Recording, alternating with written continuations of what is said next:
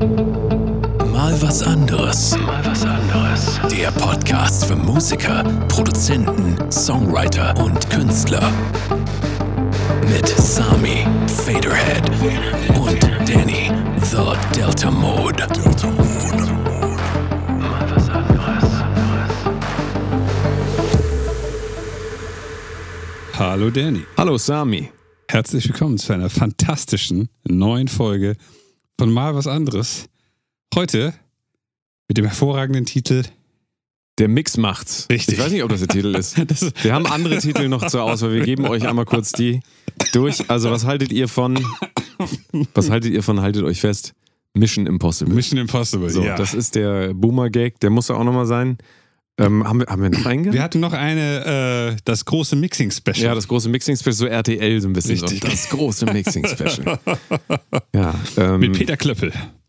Peter Urban, dachte ich. Äh, Peter, Peter Urban Urban. ist doch vom WDR. Ah, ja, richtig. NDR. Der, der, der wird den äh, ESC kommentieren. Oh, das ist ja auch bald, ne? Das ist auch alles bald. Da müssen wir auch noch uns drum kümmern Oh. irgendwie, wie wir das, ob wir das kommentieren oder so. weiß ich Live, nicht. live Live-Kommentar, ja. Oh ja. Ja, Sagt Also- uns Bescheid, ob ihr das wollt.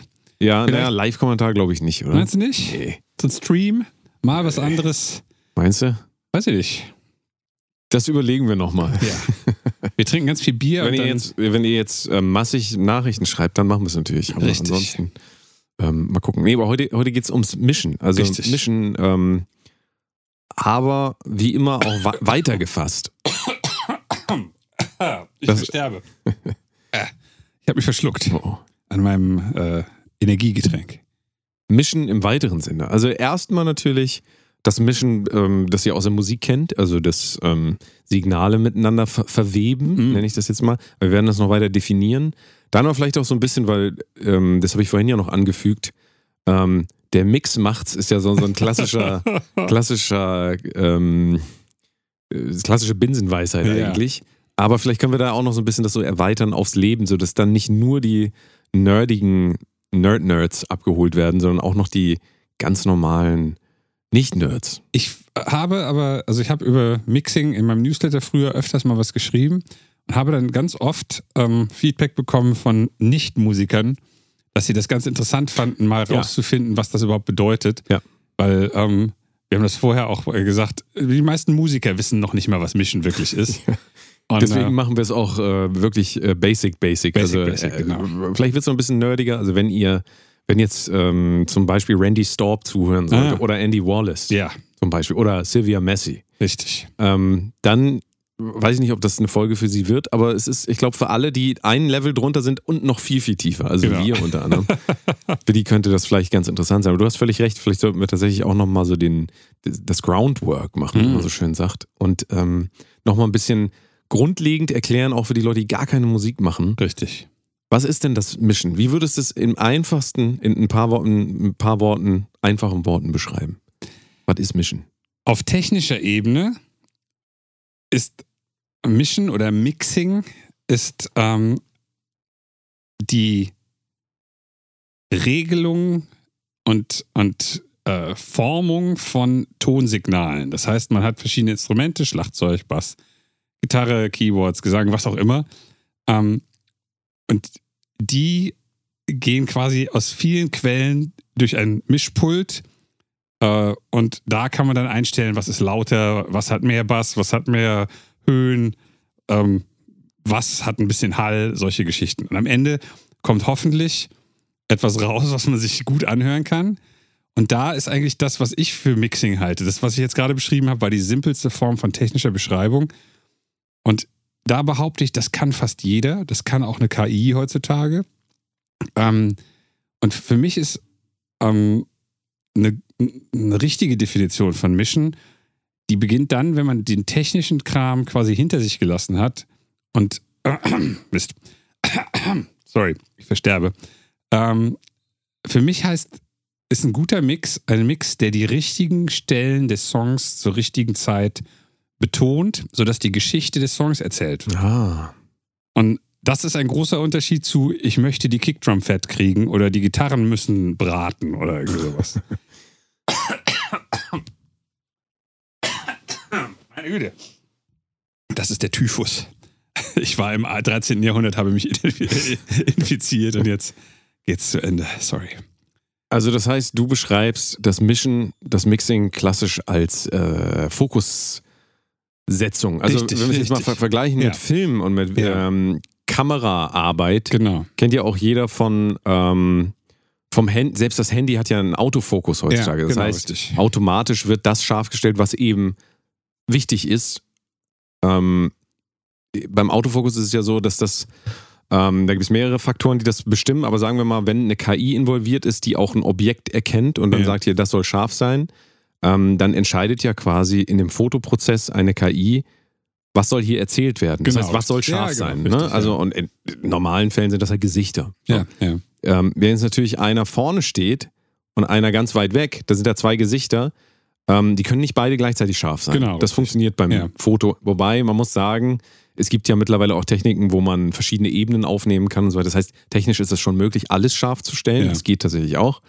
Ähm, aber in der Regel ist es auch gewollt, dass man einen Fokus setzt. Also Genau, das wird richtig. auch als ästhetisch ähm, ansprechend empfunden. Richtig, genau. Äh, also wenn ihr vorne, jeder kennt das ja ganz einfache, ähm, ich, ich sag mal, Fotografie für Anfänger, wenn du vorne so einen Grashalm hast, der so unscharf ist und im Hintergrund steht dann jemand und du, genau, und du, du schaltest aber scharf auf das Gesicht und hast da im Vordergrund so einen verschwommenen Grashalm. Genau, das sieht aber immer gut aus. Richtig, also weil es so eine ja. Tiefe vermittelt. Also fast schon so eine, ähm, also es, es nimmt auch den Raum mit auf das Bild eigentlich und, und suggeriert so, hier ist mehr als so, ein- so, ein- so ein ähm, 2D, äh, zweidimensionales ähm, Objekt, was du dir anguckst, sondern da ist richtig, du kannst da eintauchen in das Genau, Ganze. richtig. Und es, es, es gibt auch gleichzeitig eine, eine kleine Geschichte, nämlich, Ja. dass man irgendwo versteckt hi- hinter dem Grashalm, hinter dem Busch, was auch immer steht und was beobachtet. Ja, genau. Das ist was anderes als ein, ein äh, Produktfoto vor einem weißen Hintergrund, Ja. was man in so einem Online-Shop irgendwie sieht. Genau, das heißt, die Side Story, die erzählt wird, die, die, äh, das Subtile, das, was nicht explizit gesagt wird, ähm, das ist in so einem Foto, jetzt in dem Beispiel, zum, könnte zum Beispiel das sein, wir haben hinter einem Grashalm das Foto gemacht und der ist unscharf. Ah, okay, da sitzt jemand im Gras und richtig. beobachtet. Genau, richtig. Ja, richtig. Das ist eine blöde Story, aber es Total sein, blöde ja. Story, aber äh, das könnte es natürlich sein und das Ja. könnte nachher das sein, ähm, was ein Gefühl auslöst Genau, beim, beim richtig. Zuschauer, nämlich Da sein. Ähm, tatsächlich Genau, ich, ich, bin, oder ich, ich bin, ähm, wie nennt man das? Äh, äh, ich, äh, Mauer auf der, Lauer auf der, Mauer, wie, wie heißt das nochmal? Ich lauere. Keine Ahnung. Du dauerst. Ich, ich lauere. Ich lauere. Ich bin hier, man kann mich gar nicht sehen, Ein Stalker in den aber genau, Stalker, das wollte ich eigentlich Genau, sagen. So. Und wir fahren jetzt gerade ein bisschen weiter, also wir sind jetzt bewusst erstmal von der Musik weggegangen, aber das gleiche System lässt sich eigentlich für Musik auch anwenden, nämlich ähm, der Mix erzählt nicht nur, hier ist ein lauter Gesang, sondern erzählt auch ganz viel, ähm, wo findet das statt und ähm, wie schaue ich oder wie höre ich eigentlich dieser Geschichte zu. Ja. Nämlich, wenn wir alles in Halt tränken, dann, keine Ahnung, kann man sagen, oh, das war, das war unter Wasser. das ist ein Unterwassersong. Ja, Ariel zum Beispiel. Genau, der. Ariel-Soundtrack ist klassisch mit ganz viel Hall und dann denkst du halt, es ist unter Wasser. Ähm, also eben um diese, diese naive Herangehensweise, wie jetzt, wie du am Anfang gesagt hast, so ja, man hat dann da Signale und man macht die laut und leise und dann das gut klingt. Genau, das wäre so die, das traditionelle, was jetzt jeder erzählen würde, aber Ja, wir wollen ja. ja. jetzt die nächste Stufe gehen und ähm, das ist völlig richtig. Eigentlich ist meiner Meinung nach sogar das ähm, Allerwichtigste an einem Mix. Ähm, Nummer eins, kommuniziert ist das, was ich kommunizieren will. Zum Beispiel, wenn ich einen Text habe, wird der verstanden, ja, Ja, oder nein? ja. Oder soll der vielleicht auch nicht verstanden werden? Ja. Und was ist die suggerierte Umgebung? Also, wo findet das statt? Was ist die Bühne quasi? Was ist das Setting? Genau. Das kannst du ja in Sound darstellen. Und das, finde ich, macht einen Mix ähm, natürlich zusätzlich zur Produktion. Das geht dann auch irgendwie einher. Das heißt, die Produktion kann man ja einfach ähm, benennen als die Herstellung der Sounds Genau. oder die, die, Auswahl, der ja, Sounds. bisschen, ja. Früher war es nur Herstellung, heute Ja. ist es mehr Auswählen eigentlich. Ähm, genau, das heißt, ein, ein wirklich guter Mix bedient mindestens diese beiden Komponenten, nämlich einmal, da soll das und das kommuniziert werden und das kommt dann hoffentlich auch an beim Hörer. Und was ist außenrum noch gegeben, was umgibt quasi diese Kernmessage, ja, also ästhetisch. Also ähm, das einfachste Beispiel ist natürlich wie immer, da singt einer und das ist in Hall getränkt. So. Viele Leute empfinden das als angenehmer, Ja, als wenn da ja, kein ja. Hall drauf ist. Ja. Ja, ähm, Und das ist dann quasi auch die Aufgabe eines Mixing Engineers äh, oder eines Misch, Mischingenieurs, wie es auf Deutsch heißt. Mischers. Ja, also äh, da geht es dann darum, diese Geschichte rüberzubringen. Eigentlich, es ist, würdest du sagen, die Analogie Mixing Engineer und Kamera, ja, heute ist es ja schon eine Stufe mehr. Also sagen wir mal, nee, der Cutter, der Editor ist eigentlich, ich Nee, versuche das gerade ist der- Das auseinanderzunehmen. Produzent eher, der, der, der Musikproduzent. Ja, wobei, Ja, vielleicht kann man, man kann das nicht eins zu eins übertragen. ist, es ist nicht so gut zu Aber übertragen, sagen wir ja. mal, der Mixing Engineer ähm, hat auf jeden Fall äh, im Vergleich mehrere ähm, Eingriffsmöglichkeiten, also mehr Eingriffsmöglichkeiten als der Kameramann zum Beispiel. Der Kameramann nimmt das auf und danach ist er weg. ja, Der ja. Mixing Engineer könnte theoretisch auch aufgenommen haben, spielt gar keine Rolle, aber er kann im Nachhinein noch sehr viel an der Geschichte Ja, verändern Ja, und an dem, wie es nachher wirkt. Vielleicht ist er sogar eher sowas wie so ein Visual Effects ja. Mensch oder so. Also jemand, der quasi äh, im Nachhinein noch einen Tyrannosaurus Rex da einfach Ah. reinschneidet oder Also ich habe immer Oder Tyrannosaurus. Rex in meinen Songs. ja, Das ist wichtig. Ja. Ein Standard-Stilmittel von Fader Ja. äh, mixen. absolut. Ja, also die, ähm, die Aufgabe eines Mixing-Engineers oder demjenigen, der es mischt, auch wenn ihr selber Musik macht, so Ja. ist daher nicht zu ver verkennen, nicht zu Ja, und verachten. vor allen Dingen darf man nicht denken, dass es eine technische Aufgabe ist. genau. Also das Blöde ist, wenn man die Technik nicht beherrscht, kriegt man das nicht hin. Aber man kann Glück haben und man kriegt es doch hin, ohne zu wissen, wie es geht. Ja. Das ist mir früher manchmal gelungen. Ähm, ich weiß heute, manchmal höre ich alte Songs und denke, wie habe ich das so hingekriegt? In diesem beschissenen Raum mit den beschissenen Speakern habe ich irgendwie Glück gehabt. Und was da wirklich gut gelaufen ist, ist dann tatsächlich dieses, zur richtigen Zeit sind die richtigen Instrumente die lautesten, sodass man darauf achtet. Und das hat alles Energie, ohne dass ich darüber nachgedacht habe, was ich da technisch mache. Ja. Aber eigentlich, wenn man nicht weiß, wie man mit diesem Mischpult, auch im Computer, wie man das richtig macht, hat man sehr große Schwierigkeiten, eine Geschichte zu erzählen und den Fokus auf die richtigen Instrumente zu setzen, weil das einfach so die Voraussetzung ist. Das ist so wie wenn man, was weiß ich, Taxifahrer werden will, dann muss man auch irgendwie die Stadt kennen und diese ganzen Geschichten, also sollte man zumindest. Aber wenn man keinen Führerschein hat, kann man das halt ganz vergessen. Und so ist das beim, beim Mixing auch. Ja. Und was wir vielleicht noch äh, erstmal abgrenzen sollten, ist ähm, Musik, Mixing im Tonstudio und DJ-Mixing im Club.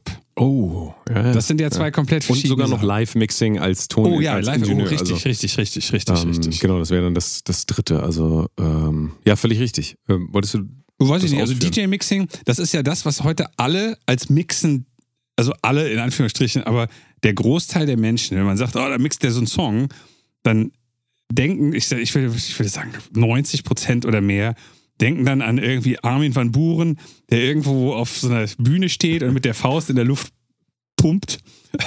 und, und irgendwie auf der einen Seite von so einem DJ-Mixer hat er seinen einen Hit und auf der anderen hat er den anderen und dann macht er so einen Fader nach links und dreht an dem Filter und dann kommt es von einem Song zum nächsten.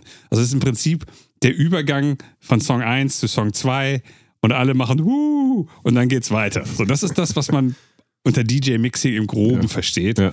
Will jetzt keinem Unrecht tun. Äh, In den meisten Fällen macht das die Software von alleine. Oder ist es vorher gemacht. Ja. Aber das ist was komplett anderes, weil man tatsächlich in den meisten Fällen nur äh, Song A abspielt und in Song B übergeht. Ja. Da geht es nicht darum, ob da 10 Instrumente oder 100 Instrumente gleichzeitig laufen, weil das ist vorher schon gemacht worden, ähm, als die Songs fertiggestellt wurden. Ja. Live-Mixing ist eigentlich das gleiche wie Studio-Mixing, aber doch total anders. Ja, ja, genau. Ähm, also, ich habe viel live gemischt und es gibt unterschiedliche Komplexitätsstufen des Mhm. Live-Mischens ja auch nochmal. Wenn du eine Band mischen musst, ist das natürlich wesentlich aufwendiger und hast viel, viel mehr äh, Signale. Also allein das Drumset, also die, die Drums haben ja schon mindestens acht, zehn, Ja, ja. manchmal zwölf, manchmal auch 20 Kanäle. Ähm, das ist natürlich auch viel, viel Denkarbeit und ist aber auch komplett andere Denkarbeit als im Studio. Ja. Wenn du im Studio eine Band aufnimmst und ein Drumset hast, dann baust du da manchmal auch 20 Mikrofone auf. Aber du hast halt alle Ruhe der Welt und du musst nicht darüber nachdenken, wie bluten, ist ja der Begriff dafür, Ja. ähm, dass ein Signal in das Mikrofon Von äh, einem anderen Gen genau, hinein, wie sagt man denn, reinstrahlt. Reinstrahlt, Ja, anders genau, kann ich gar nicht sagen. Also äh, zum Beispiel, wir haben hier ein Mikrofon als Overhead, also über den Becken quasi und der Sänger ist aber so nah dran, dass du immer den Sänger ja, fast so laut hörst wie die Becken. Das Ja. ist dann das Bluten und darüber musst du dir Gedanken machen in einem Live-Setup. Zum Beispiel. Ja. Das ist im Studio meistens nicht so, weil du alles nacheinander aufnimmst und der Sänger meistens gar nicht da ist, wenn die. Drums aufgenommen ähm, Und dann geht es halt immer weiter. Im Live gibt es zum Beispiel auch das Feedback-Problem. Das heißt, das Mikrofon, was zum Beispiel die Drums aufnimmt, kann unter Umständen, wenn es ganz unglücklich läuft, auf einmal ähm, ein Feedback, also eine Rückkopplung äh, generieren mit der PA zum Beispiel. Also solche Rückkopplung Probleme. ist dieses Pfeifen, was man bei Konzerten Genau, also wir machen es heute richtig basic, aber das finde ich auch wichtig, weil ja, man ja, ja, sonst immer so in so eine Echokammer reinschreit und immer davon ausgeht, dass alle Leute sowieso wissen, was man meint. Nee, finde ich gut. Ähm, und deswegen ist die Aufgabe eines äh, Live-Mixing-Engineers erstmal sehr, sehr stressig. Also so habe ich das immer empfunden, weil du ganz, ganz vielen ähm, Menschen, also wenn da jetzt fünf Leute in der Band sind oder acht, ähm, also nicht nur ganz, ganz vielen Menschen gerecht werden musst, sondern auch noch diesen ähm, dieser ähm, großen Zahl an Mikrofonen auch Ja, ja. unter anderem. Und zum Beispiel ist es auch so, wenn im Studio irgendwie du aufnimmst, sagst so, Take 1, Drummer, spiel mal bitte, machst boom, tschack, und dann machst du mal krrrr, und dann denkst du so, hä, was ist das? Moment mal, 10 Minuten Pause, wir suchen jetzt erstmal, wo das Problem ist. Wenn das live passiert, das ist ein unglaublicher Stress, weil du gar nicht diese Zeit auch Ja, hast. ja, ja. Und wenn da halt irgendwie Störgeräusche sind und so weiter, dann ähm, musst du halt gucken, wie du damit umgehst, auch während ein Gig läuft. Keine Ahnung, auf einmal ähm, fällt irgendwo ein Stativ um, das passiert auch. Und auf einmal ähm, brummt die ganze Zeit das Mikrofon, was dann eben runtergefallen ist. Und ähm, das ist sehr interessant. Also die Aufgabe eines Live-Mixing-Engineers ähm, ist wirklich komplett anders als die eines Studio-Mixing-Engineers. Und natürlich auch eines DJs. Ja, ja, die aber alle irgendwie, wo es über- bei allen heißt so, ja, die mischen ja. Das sind ja. ähm, Mixer und ähm, Mischer, Mixer, wie auch immer. Und live ist es eben auch so, dass man für den Moment mischt. Das ist auch interessant, weil im Studio mischst du nicht für den Moment. Ja, ja. Du drückst auf Play, machst so ein bisschen was, sagst so, ja, vielleicht ein bisschen mehr Vocals, alles klar, machen wir lauter, spielst es nochmal ab, nochmal ab, nochmal ab. Und live ist es ja so, da ist eine Band oder ein Künstler vor dir und das läuft einfach durch. ja, genau. Und du hast Leute vor dir und du kriegst ein direktes Feedback. Das heißt, die Leute drehen sich auch zu dir um, wenn du irgendwas machst, was richtig schlimm ist. Und es gibt immer einen, der sagt, mach mal das und das lauter. Genau, ja, ja. Es Also- gibt immer so Leute, die dich immer so beraten wollen dann. Ähm, die drehen sich dann um und äh, geben dir dann so Mehr 3K. Tipps. Ja, unter anderem. Ja. Äh, oder oder es gibt auch immer wieder, dass die Leute kommen und sagen, das ist zu laut. Und Ja, alle Leute ja. so am Feiern, eine Person kommt und sagt, das ist zu laut. ja, also ich kann es jetzt nicht für, also wir können das jetzt natürlich so machen, wir können es jetzt demokratisch machen. Jeder, der jetzt zu mir kommt, der bekommt eine kleine Audienz und dann mache ich das für jeden so, wie er es will. Und nachher haben wir halt, also was haben wir dann? Also Ja, funktioniert ja. so nicht. Mischen ist auch ein bisschen äh, Diktatur, muss man sagen.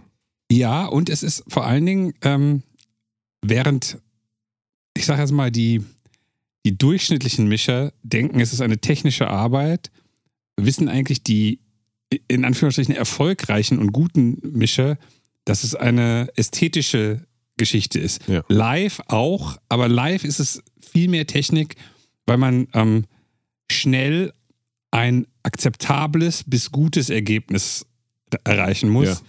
Und weniger, dass man den ganzen Tag Zeit hat zu überlegen, hätte ich diese Gitarre etwas runder und äh, sollte der Bass äh, etwas mehr Distortion haben. Also, das, das muss man sich irgendwann vorher mal überlegt haben, aber gerade so bei Festivals oder so, da hast du zehn Minuten Zeit für einen Line-Check und dann muss das irgendwie Da klingen. geht es nur darum, dass es funktioniert. Richtig, das genau. ist interessant. Richtig. Und im Studio ist was ganz anderes. Ja. Da ist Funktionieren, ist da, Zu ja, das wenig. muss funktionieren, aber Ja. das ist das ist Ground Level. Das Ja, ist quasi, richtig.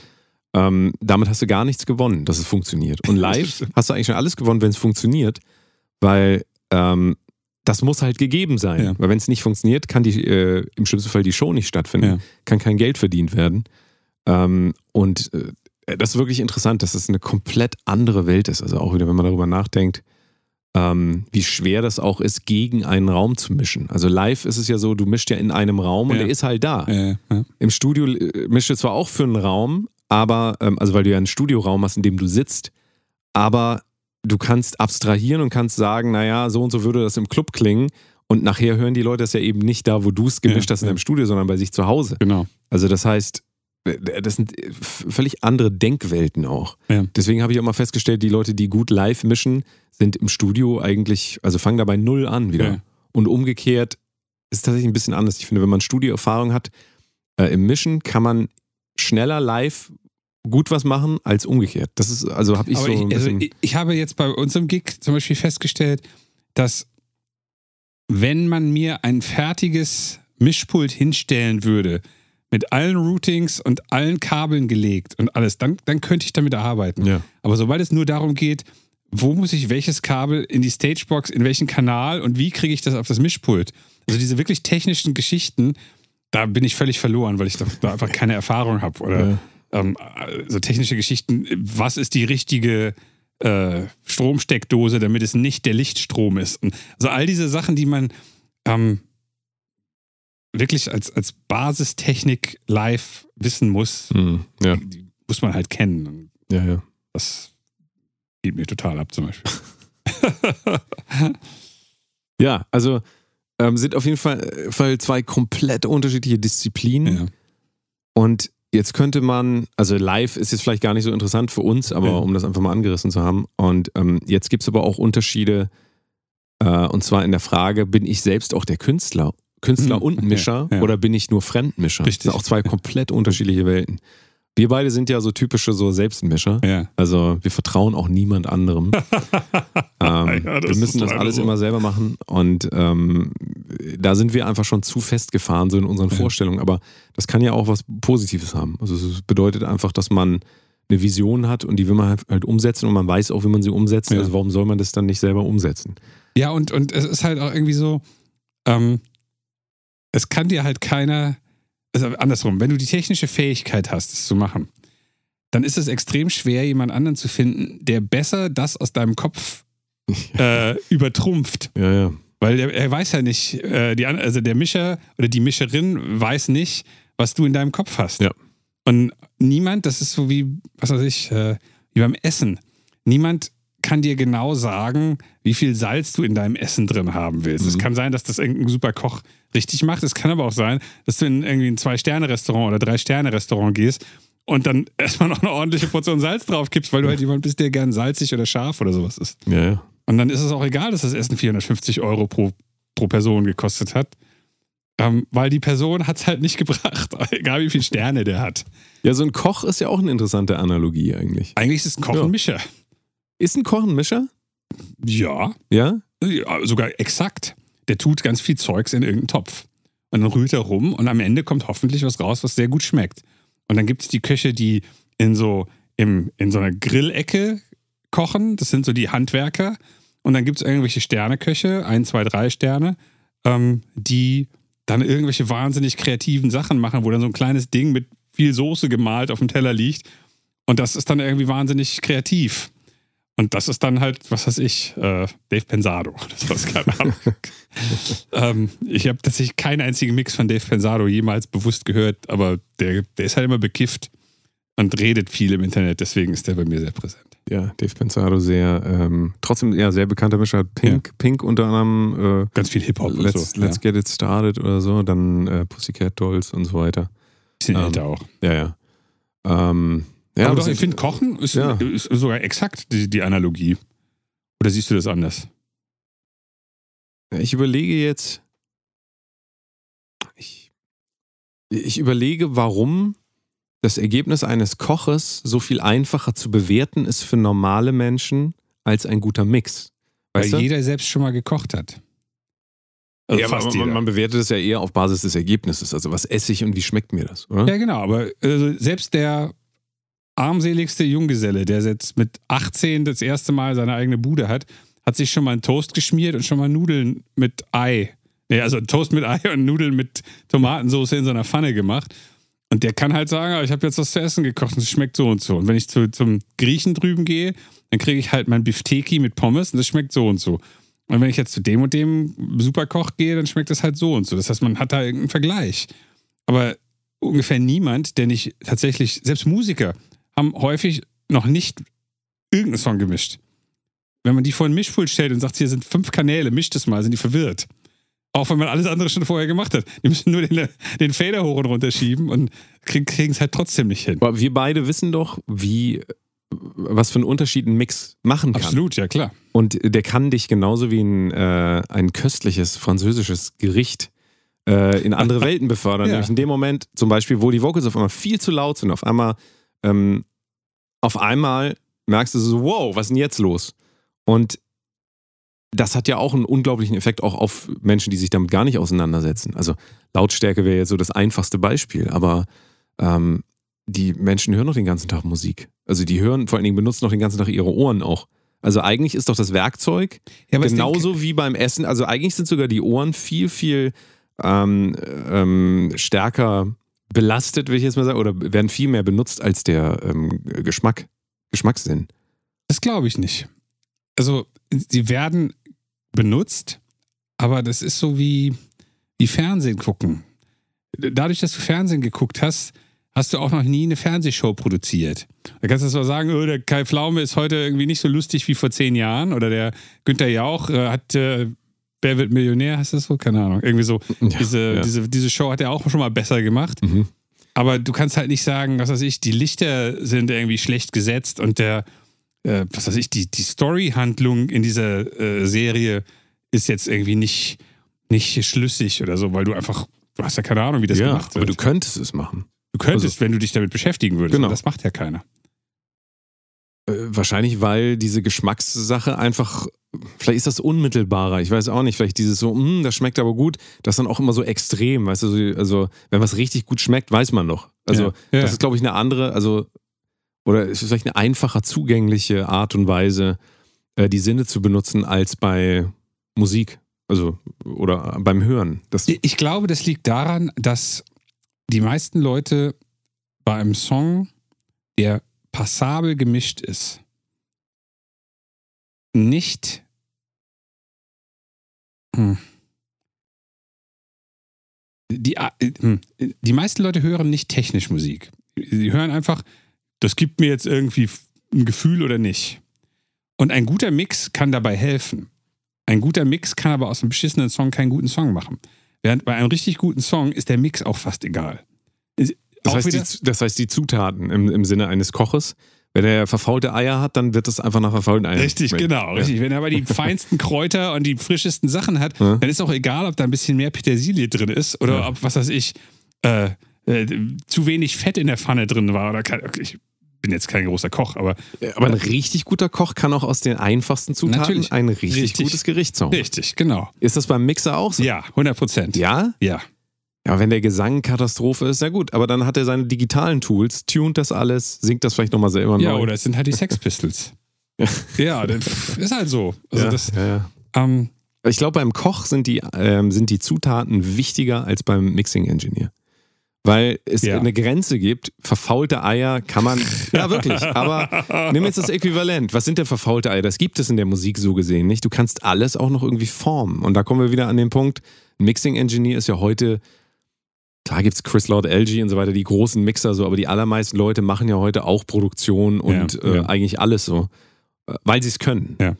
Ähm, der Koch kann ja nicht ähm, auf einmal selber ein Ei geben, quasi. Ist ja kein, der ist ja nicht ausgestattet dafür. Ja, ja. Ähm, aber so ein Chris Lord LG könnte sich auch hinsetzen und sagen, ja, dann hole ich nochmal meine alte äh, hier Gibson raus Ja. und Marsch und spiele dem das nochmal neu ein. Das ist ja alles möglich. Ähm, gut, jetzt können wir natürlich auch sagen, er könnte aber auch andere Eier kaufen. Also, ne? Der, naja, ich, ich versuche nur herauszufinden, ist das wirklich eine Analogie, die passt, damit, damit man sich einfach mal besser vorstellen kann, was macht so, so jemand eigentlich? Weil wenn man noch nie gemischt hat und diese Nuancen in dem ganzen Zusammenspiel von Sounds so noch nie erlebt hat, ist das, finde ich, immer noch schwierig nachzuvollziehen, was das, auch was das für eine hohe Kunst ist. Ja, das ja. will ich eigentlich auch mal herausstellen, weil, ähm, wie du ja sagst, die meisten Leute denken darüber ja gar nicht nach, aber wir alle nutzen es ja irgendwie. Also wir alle haben ja irgendwelche Musik gehört. Hör dir Michael Jackson an. Ähm, ich weiß nicht, ob Bruce Swedeen auch der Mischer war. Doch, war er. War Ja, auch, ja, ja. genau. Also wenn man sich das einfach mal vor Augen führt, das ist wie das leckerste Gericht der Welt, wenn man, wenn man wirklich, wenn man das auch mal versteht, was da eigentlich für eine ähm, Menschen, ich nenne es mal Menschenleistung, das ist vielleicht gar kein Begriff, aber ähm, wie, wie viel Liebe da drin steckt. Ja, Mhm. man sagt ja auch beim, beim Essen immer, das ist mit Liebe gekocht. So Ja. ist das bei Musik ja auch. Ja. Also Nicht, Ähm, nicht alle Musik. Achso, das Ja. nicht, nicht alle Musik Richtig, ist mit. Liebe gekocht. Ja, aber wenn man diese, diese feinen, ähm, wenn man seine Geschmacksnerven trainiert, beim Wein zum Beispiel, viele Weine getrunken hat, dann schmeckt natürlich was anderes ähm, als jemand, der äh, immer nur von den Sangria holt von, Äh, von Lidl. Tetra-Pack-Wein aus einem Genau, ja. Penny, genau, richtig. Und das gleiche passiert eben auch bei äh, Musik, aber eben auch beim Mix. Also der ist halt, deswegen wollen wir darauf ja noch mal ein bisschen hin. Ähm, es, es ist schwierig von außen nachzuvollziehen, was ein Mixing-Engineer macht. Aber es Ja. ist wie beim Bassisten, wenn der nicht da ist, dann ist äh, Genau, er macht Komisch. eigentlich nichts, aber wenn er nicht da Ja, ist, fehlt er ja, total. beziehungsweise im Idealfall müsste er nichts machen. ja, das richtig, stimmt. Ja, ja. Es ist, das ist wirklich schwierig, weil ich, ich weiß nicht, ob das überall so ist. Wenn man eine Rakete baut, glaube ich, ist, wenn da einer nicht zum Job kommt, dann fliegt die Rakete halt ja, nicht. so wie diese von SpaceX. Dann Ich habe das nur so halt. entfernt Ja, mitgekriegt. Da ist irgendwas schiefgelaufen. Ich Also. gehe immer davon aus, sowieso alles geplant ist, dass Ja. so eine Rakete explodiert, damit man. Ist die explodiert? Explodiert, ja. Aber nicht Challenger 1984. Das. Nee, jetzt, Jetzt die gerade. SpaceX, die jetzt gerade. Ach, so habe ich nicht mitbekommen. Achso, naja. Also ich weiß nur, dass Elon Musk irgendwas gesagt hat und dann habe ich es nicht gelesen. So, zurück zum, zum Mission. Ähm, wenn wir davon ausgehen, als Zusammenfassung, Mission ist sowohl das technische Zusammenführen von vielen Instrumenten, ähm, um einen wohlklingenden Song draus zu machen, als auch die ästhetische Entscheidung, was ist wann, zu welcher Zeit im Fokus des Songs und was für eine Atmosphäre, was für ein Setting soll das sein. Dann ist ja die Frage, wie schafft man das? Und warum können das manche Leute besser als andere? Ähm, hast du, wenn du anfängst zu mischen, hast du irgendeine bestimmte Herangehensweise, mit der du, ähm, ich sag jetzt mal, an jedes Lied rangehst oder ist das bei dir immer unterschiedlich? Ja, das ist, das ist was, worüber ich erstmal nachdenken muss, Mhm. glaube ich. Aber ähm, in der Regel ist es so, ich mische ja eigentlich während ich produziere. Das heißt, wenn ich jetzt, äh, sagen wir mal, wenn ich das selber produziert habe, dann sind das keine separaten äh, Prozesse mehr für Okay. mich. Aber für dich ja, glaube ich, Nee, auch nicht. genau, also nicht ja. 100 Prozent Ja, zumindest. richtig. Klar, vielleicht geht man dann nochmal, äh, hört das nochmal frisch und ändert nochmal irgendwas. Aber so der Kernmix ist für mich auch eigentlich so eine Art, äh, oder es ist ein Teil der Komposition schon fast. Ja, Also für mich ist das wichtig, wie laut ist etwas. Nicht nur, ob das ein Fis ist oder ein ja. G, sondern auch wie äh, wichtig ist es einfach im Song. Deswegen, wenn ich das selber produziere, ist es eigentlich so, dass die Demos quasi auch ein fertiger Mix sind und damit eigentlich auch fertig quasi. ja, ja. Wenn es für andere Leute ist, ähm, dann orientiere ich mich natürlich an den Rough Mixen. Das ist das Interessante, wenn man, also wenn man, wenn man ähm, für andere Menschen mischt, für andere Bands, ja. dann kriegt man nicht nur die einzelnen Spuren angeliefert, sondern kriegt man auch meistens so einen Mix, wo es heißt, so ungefähr stellen wir uns das vor von den Levels. Also Ja. in der Regel ist es eigentlich so. Und Levels sind die einzelnen Lautstärken der Instrumente. Genau, also, ja. Ob das Schlagzeug lauter Richtig. ist als der Bass und so weiter und so fort. Richtig. Und man kann ja diesen Rough Mix dann immer sehr gut verwenden, um einfach sich ähm, ein Bild zu machen davon, was haben die eigentlich gedacht, was, Ja. wa- was ist denen eigentlich wichtig, Genau. beziehungsweise was höre ich darin und was glaube ich, was ist denen wichtig. Ja. Das heißt nicht, dass denen das wichtig sein muss. Ja, das ist ganz ja. wichtig zu verstehen. Nur weil ein, ähm, eine Idee abgeliefert wurde, heißt das nicht, dass das ist, ist was die Leute auch wollen. Ja. Ähm, denn diese Rough Mixe werden auch oft gemacht im Eifer des Gefechts. Das heißt, man hat irgendwie alles aufgenommen, 300 Streicher, 500 Gesangsspuren, Ja. alles ist so aufeinander aufgenommen. Ganz oft ist es auch so, dass das Letzte, was die Leute aufgenommen haben, äh, das lauteste Element ist. Also das Ja. passiert ganz oft auch in so Rough Mixen. Ähm, deswegen versuche ich dann diese Rough Mixe, also diese Referenz quasi, die die mir mitgegeben haben, nicht unbedingt als in Stein gemeißelt zu sehen, sondern ich höre da einfach nur einmal kurz rein und guck ungefähr so, ich mache mir so ein, un, un, auch wirklich nur ganz kurz irgendwie so ein Bild davon, was glaube ich, was, Ja. was war denen wichtig. Und danach versuche ich das immer zu vergessen. Ähm, und nehme dann einfach Spur für Spur und arbeite mich dann da so voran. Mhm. Ähm, die, die, der interessante Punkt ist ja eigentlich gar nicht, finde ich, äh, wie fängt man an mit dem Mix, sondern wie ist das erste Zusammenkommen mit demjenigen, den man, der, der einen beauftragt hat, das ja. zu machen. Weil da ähm, tut sich wieder so eine ganz neue Dimension auf. Vorher war das so, du sitzt da und denkst so, ah, ich habe hier mega Mix hier fertig gemacht. Das, Ja. das klingt aber toll. Mein Ja. lieber Mann, ich musste tanzen. So. Und dann schickst du das das erste Mal den Leuten und wenn du ähm, das halt überhaupt nicht getroffen hast, nämlich deren Vorstellung von dem, wie der Mix sein soll, Ja. dann ähm, ist die Enttäuschung dann ja auch oft groß. Also nicht, dass mir das jetzt, also am Anfang passiert einem das, glaube ich, viel, viel mehr. Häufiger, ja. Genau, und später dann immer weniger, weil man auch immer mehr versucht im Vorwege schon rauszufinden, was ist den Leuten eigentlich Genau, wichtig. ja. Auch durch Gespräche, und das ist das Interessante. Ähm, ich versuche viel mehr im Gespräch rauszufinden, wie der Mix nachher klingen soll, als es jetzt ähm, aus dem Rough Mix zu, alleine Ja, hören zu wollen. Und das, äh, da haben wir schon öfter drüber gesprochen, aber auch da zeigt sich halt wieder, der gute Mix kann nur dann zustande kommen, wenn auch die gute Kommunikation Absolut. vorher ja. stattgefunden hat. Und ähm, ich glaube, das ist sowas, wo, worüber viel, viel zu wenig gesprochen wird, auch eben dieses ähm, Miteinander kommunizieren über die Ziele. Ja. Und das ist auch das Schwierigste an. Ich, ich glaube, das ist das Allerschwierigste von allen Dingen. Also wenn man das gut kann, dann hat man schon sehr viel gewonnen, weil ähm, das dann eine gemeinsame Reise wird und nicht so ein, so ein Alle du wolltest was sagen, so ein Ja, Allein. vor allen Dingen einfach, weil Musiker Ding. dazu tendieren, dass sie gar nicht wissen, was ein guter Mix ist, sondern sie wollen sich gerne am lautesten hören, die ganze Zeit. Also die meisten Musiker äh, wissen nicht, dass ein Mix dafür da ist, um den Fokus auf das wichtigste Element in dem Part des Songs zu legen. Und das kann einfach nur ein, ein Cymbal-Crash sein oder irgendwas. Ja. Sondern der Bassist will, würde gern, dass der Bass immer am lautesten ist, der Drummer hätte gern die Drums immer am lautesten und der Gitarrist und so weiter. Ja. Und Ja.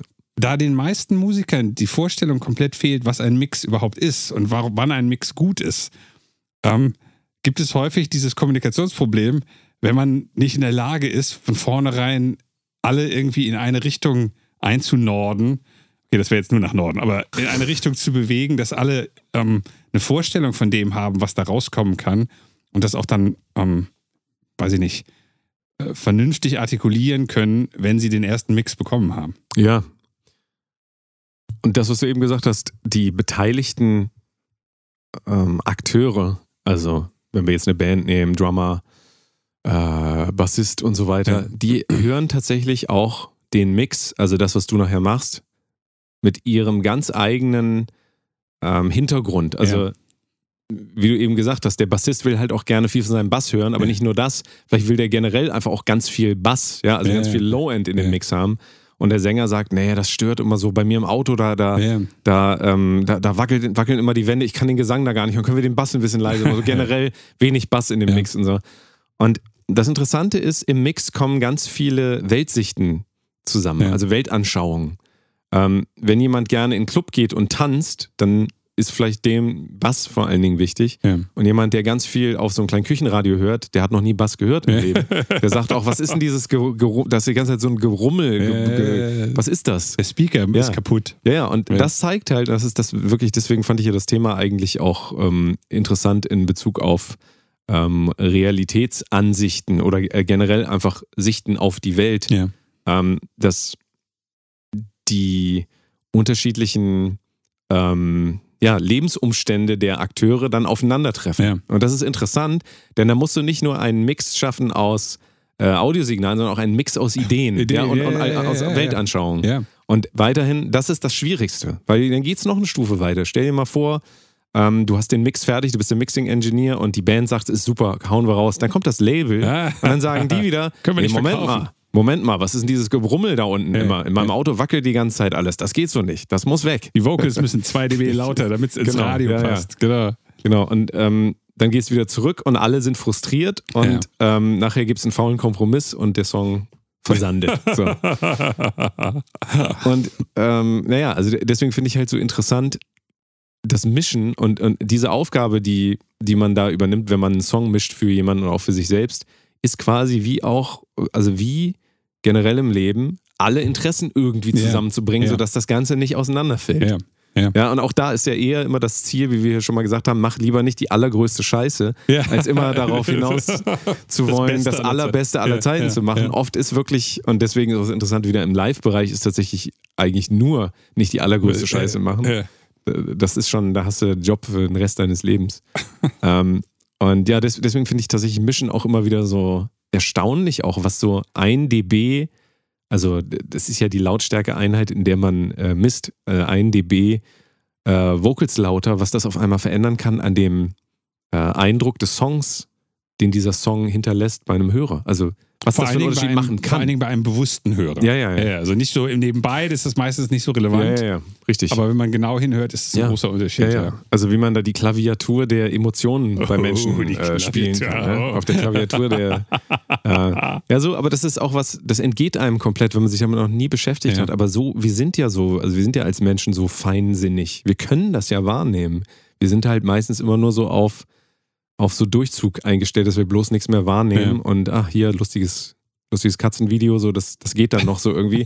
Aber diese Feinheiten, die sind ja überall in der Welt. Das ist ja das Absurde. Also selbst wenn man rausgeht, ich klinge jetzt, so- klinge jetzt so ein bisschen, hätte ich LSD genommen, aber wenn man rausgeht und sich mal die einzelnen Blumen anguckt, ja, Ja. die sind nicht alle gleich. Wir denken zwar, jede Blume ist gleich, ist aber gar nicht. Und jetzt Oh. wieder zurück zum Mix. Oh. Und Jetzt wieder zurück zum Mix. Ähm, jeder Fader-Move, also jedes Mal, wenn ich, wenn ich ein Signal lauter mache, ähm, ändert das was an diesem Gesamtbild, das ich habe von dem ganzen Song. Also es ist wirklich, das ist wirklich erstaunlich, wenn man das noch nie wahrgenommen hat, diese Ebene, äh, kann ich nur einladen, äh, mach das. Und da, da gibt es ein interessantes Problem, was ähm, Mixer, egal ob sie Anfänger oder Profis sind, immer haben. Du hast eben gesagt, erstmal muss man die, sagen wir mal, fünf Bandmitglieder unter einen Hut bringen und seine eigen, seinen eigenen Geschmack. Das Ja. heißt, man macht da dran rum und dann gibt man denen das für Feedback und dann gibt man das dem Produzenten und dann gibt man das dem Label und die wollen auch noch, dann muss man immer wieder hingehen und was ändern. Beim Mischen selbst passiert dasselbe.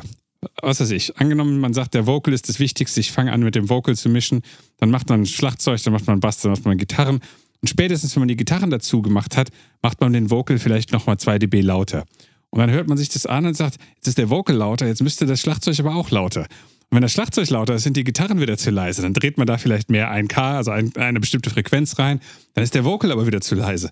Und ähm, wenn man nicht weiß, wie man damit umgeht oder wie man, was man da für eine Herangehensweise hat, dann hat man am Anfang schon so ein sich selbst in den eigenen Schwanz beißen und sich selbst jagen. Mit jedem Instrument, was man macht, ähm, nicht ruiniert, aber macht man eigentlich das zunichte, was man mit den anderen Instrumenten die ganzen letzten Ja. Stunden vorher ja. gemacht hat. Ja. Und ähm, das Problem ist, es gibt kein richtig und kein falsch. Weil wenn man das irgendwie hingekriegt hat, muss man sich damit Schlagzeuger, ähm, Bassist, Sänger, Label und Produzent auseinandersetzen. Ja. Das ist keine Freude, weswegen ähm, äh, zum Beispiel Danny und ich uns entschieden haben, dass wir sehr gerne das mit uns selbst ausmachen und nicht mit jemand anderem. Ähm, weil das ist ja für den Künstler genauso. Wenn ich meine Songs zu, zu mischen geben würde, was ich früher gerne gemacht hätte eigentlich, einfach aus, weil ich keinen Bock hatte zu mischen, das war viel Arbeit. Ähm, aber ich wusste, dass diese Art von Kompromiss, die ich dann irgendwie schließen muss zwischen dem, was diese Person aus meinen 50 Spuren gemacht hat und zwischen dem, was ich daraus gemacht hätte oder was ich gerne hätte, dieser Kompromiss ist viel schwieriger zu kriegen, als es selbst zu machen. Also für mich war das so. Und ähm, diese, dieser blöde Kreislauf von immer dem hinterherrennen, was man gerade geändert hat und dann mit den äh, Beteiligten einen Kompromiss zu finden, der ist extrem aufreibend in Ja, vielen ja, Fällen. ja. Und vor, was, ein, vor ja. allen Dingen, wenn die Musiker gar nicht wissen, was man da macht. Ja. Und was für ein Horror das ist, wenn Leute sagen, können wir da nochmal was ändern, obwohl das fertig war. ja, also genau, ja, ja.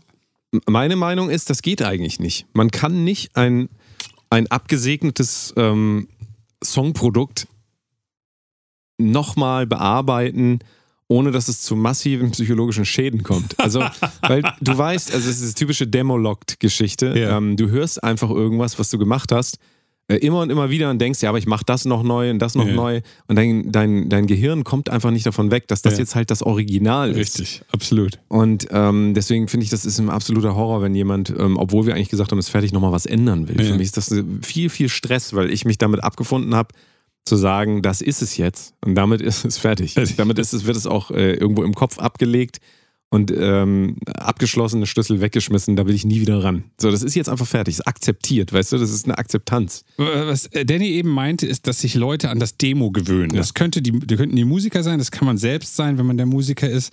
Man hat das Demo so oft gehört, dass selbst wenn der Mix objektiv in allen Punkten besser ist, ist das Demo halt das, was man kennt. Also Demo dann vielleicht noch eine Stufe we- weiter erklärt äh, nach hinten, das, was man eigentlich am Anfang als Idee aufgenommen Richtig, hatte, genau, was auch ja. noch nicht zwingend fertig gemischt war. Genau, richtig. Ja.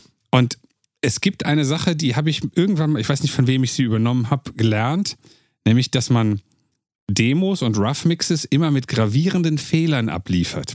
Das heißt, irgendwo wird der Vocal auf einmal viel zu laut oder irgendwo automatisiert man die Drums raus und sagt dann, ah, hier ist ein Rough Mix, aber da ist ein Fehler, aber ist egal, ist ja nur ein Rough Mix, weil die Musiker an, nicht anfangen, das Ding so oft zu hören und, und das als akzeptable Version sehen, sondern sie sehen es als kaputte, falsche Version. Ja. Dass sie nachher nicht ankommen und sagen, hier, das ist das Demo, wir möchten, dass der Mix so scheiße klingt wie das Demo, weil sie es monatelang gehört haben. Ja, ja. Und ähm, das habe ich irgendwann angefangen mit Remixes zu machen, wo ich dann eine Preview schicke, von dem ich weiß, da kommen bestimmt noch Änderungen und das ist jetzt eigentlich auch nur, damit die Leute hören, was die Ideen sind. Aber der Mix wird nachher anders sein. Da mache ich dann in der Mitte einfach irgendwelche viel zu lauten Parts rein oder irgendwo Dropouts und sage, oh sorry, ist beim Rendern was falsch gelaufen. Und es klappt immer. Niemand sagt, ich hätte es gerne so wie, wie den Demo-Mix.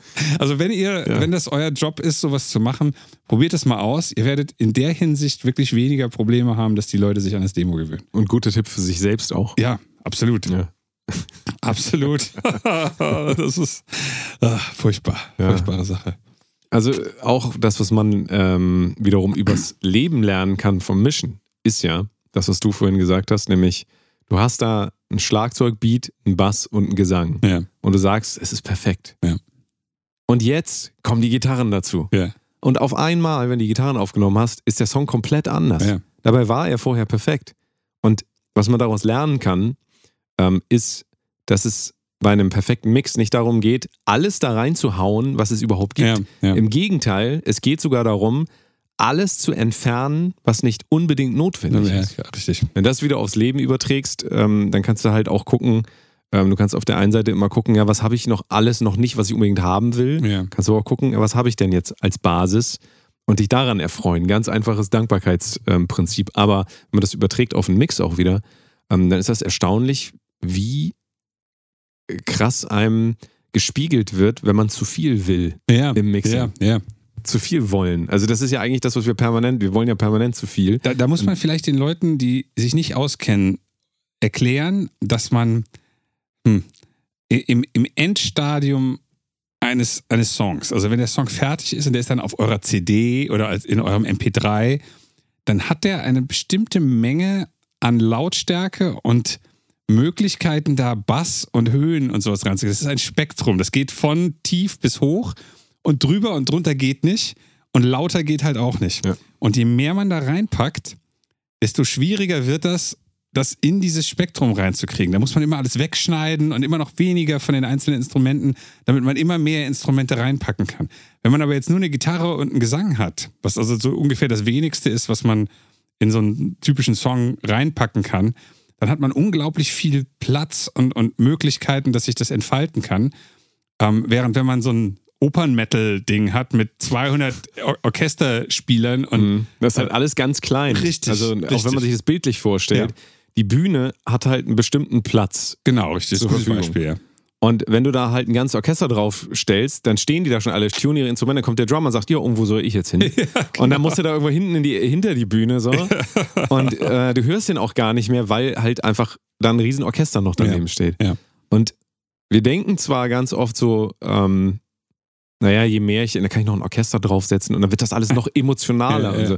Das Absurde ist, der Effekt für den Außenstehenden, der ähm, einen Song zum ersten Mal hört, das ist genau umgekehrt, weil der ist einfach nur überwältigt von der äh, Information. Das kann auch, das kann äh, Stilmittel sein. Ja. Also das ist jetzt nicht per se gut oder schlecht.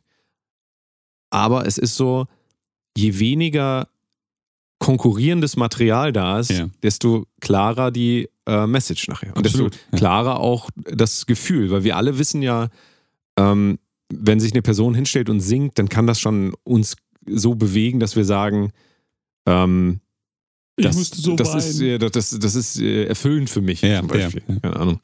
Ähm, hier, wie heißt sie nochmal? Whitney Houston. Ah, beste.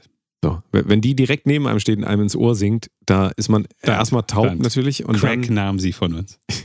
ja, und, ähm, und dann sagt man wahrscheinlich auch, dass, äh, das hat mein, mein, mein Herz berührt. Ja. Wenn wir aber dann noch die, vor Mariah Carey jetzt noch so einen, so, einen, so einen Drummer stellen, die ganze Zeit seine Becken so psch, psch, reinknallt, dann sagen wir, ah, das hat mein äh, Trommelfell zerrissen. So, und ähm, sind zwar einfache Beispiele, aber man verliert diesen Blick einfach, während man äh, das macht, Ja. während man sucht nach noch mehr, noch mehr. Noch mehr. Das ist wirklich interessant. Auch da gilt halt wieder die Balance zu finden und, und zu verstehen, wann bin ich, also bin ich vielleicht eigentlich schon da? Also Ja. bin ich schon angekommen Ja. und ich laufe jetzt immer weiter und renne am Ziel vorbei. Das ist wirklich eine wahnsinnig schwierige Aufgabe. Und tatsächlich ist eines der größten Probleme, was man als Club-Mixer hat. Das ist, glaube ich, bei Rock-Geschichten nicht ganz so extrem wie bei Elektro-Club-Geschichten. Ja. Dass je leerer der Song ist, desto fetter und lauter und hämmernder klingt der im Club. Mhm. Je mehr man da reinpackt, desto wurstiger und, und wabernder und unklarer und weniger Power hat das. Das ist echt frustrierend, weil wenn man zu Hause oder im Studio sitzt, man hat da so eine Kick, eine Clap und einen Bass und ein Vocal, dann ist das Ding halt maximal 30 Sekunden zu hören, bevor man vor Langeweile einschläft. Ja. Aber im Club funktioniert das fantastisch. Dann hat man eine Minute Kickdrum und dann kommt eine Hi-Hat und alle, yeah, wie geil ist das denn? Und in Wirklichkeit ist es nichts. Ja. Und das, das ist ein, ein großes Dilemma als, ähm, hm, als zuhörender äh, Club, Elektro-Club-Musikproduzent. Also zuhören heißt jemand, der nicht einfach nur nach Formel X äh, Sachen zusammenschmeißt, weil man halt heute weiß, wie das funktioniert, ähm, sondern der halt sagt, ich würde das Ding auch noch gerne hören können und es soll irgendeine Pop-Sensibilität haben, dass Leute äh, das A textlich vielleicht sogar wahrnehmen, aber halt auch ein, ein, ein Songgefühl kriegen. Und da ist das ganz absurde, dass je weniger drin ist, desto mehr ist es. Mhm. Und ähm, die Schwierigkeit ist dann halt, so wenig wie möglich zu schaffen, dass man trotzdem über die vier Minuten kommt, ohne dass die Leute einschlafen. Beim Ja. Hören zu Hause. Im Ja. Club ist das alles egal, weil man bei 100, keine Ahnung, 30 Dezibel sein kann. Und es wummert halt wie, wie Hulle. Und dann ist auch egal, wie das klingt fast. Wenn wenig, wenn wenig im Song ist. Ja, ja, ja. Da gibt es halt alte Sachen aus den 90ern, die klingen immer noch ultra fett. Ja. Und wenn man die sonst so hört, denkt man, hm, ja, ja, halt aus richtig. den 90ern. Richtig, ja. Ja. Ein, eine Sache, die, ähm, äh, weswegen wir überhaupt auf das Thema gekommen sind, weil du eben sagtest, äh, das ist so ein bisschen wie im Leben beim Mixen. Manchmal ist weniger halt deutlich mehr in dem Fall.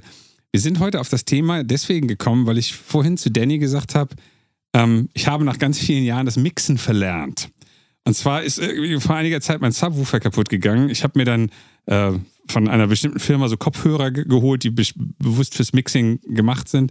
Habe mir dann noch von einer anderen Firma neue Speaker geholt und habe jetzt quasi zweieinhalb Systeme, nämlich das alte, was ich hatte, ohne Subwoofer, klingt komplett anders, als es bisher immer klang. Ähm, die Kopfhörer und dieses zweite neue System. Und ich weiß nicht mehr, wie ich mich mischen soll. Ich habe dieses Gefühl verlernt, dass ich das im Raum einfach gemacht habe, weil ich gewohnt war, wie es zu klingen hat. Weil das halt auf anderen Lautsprechern im gleichen Raum anders klingt. Auf Kopfhörern total anders klingt.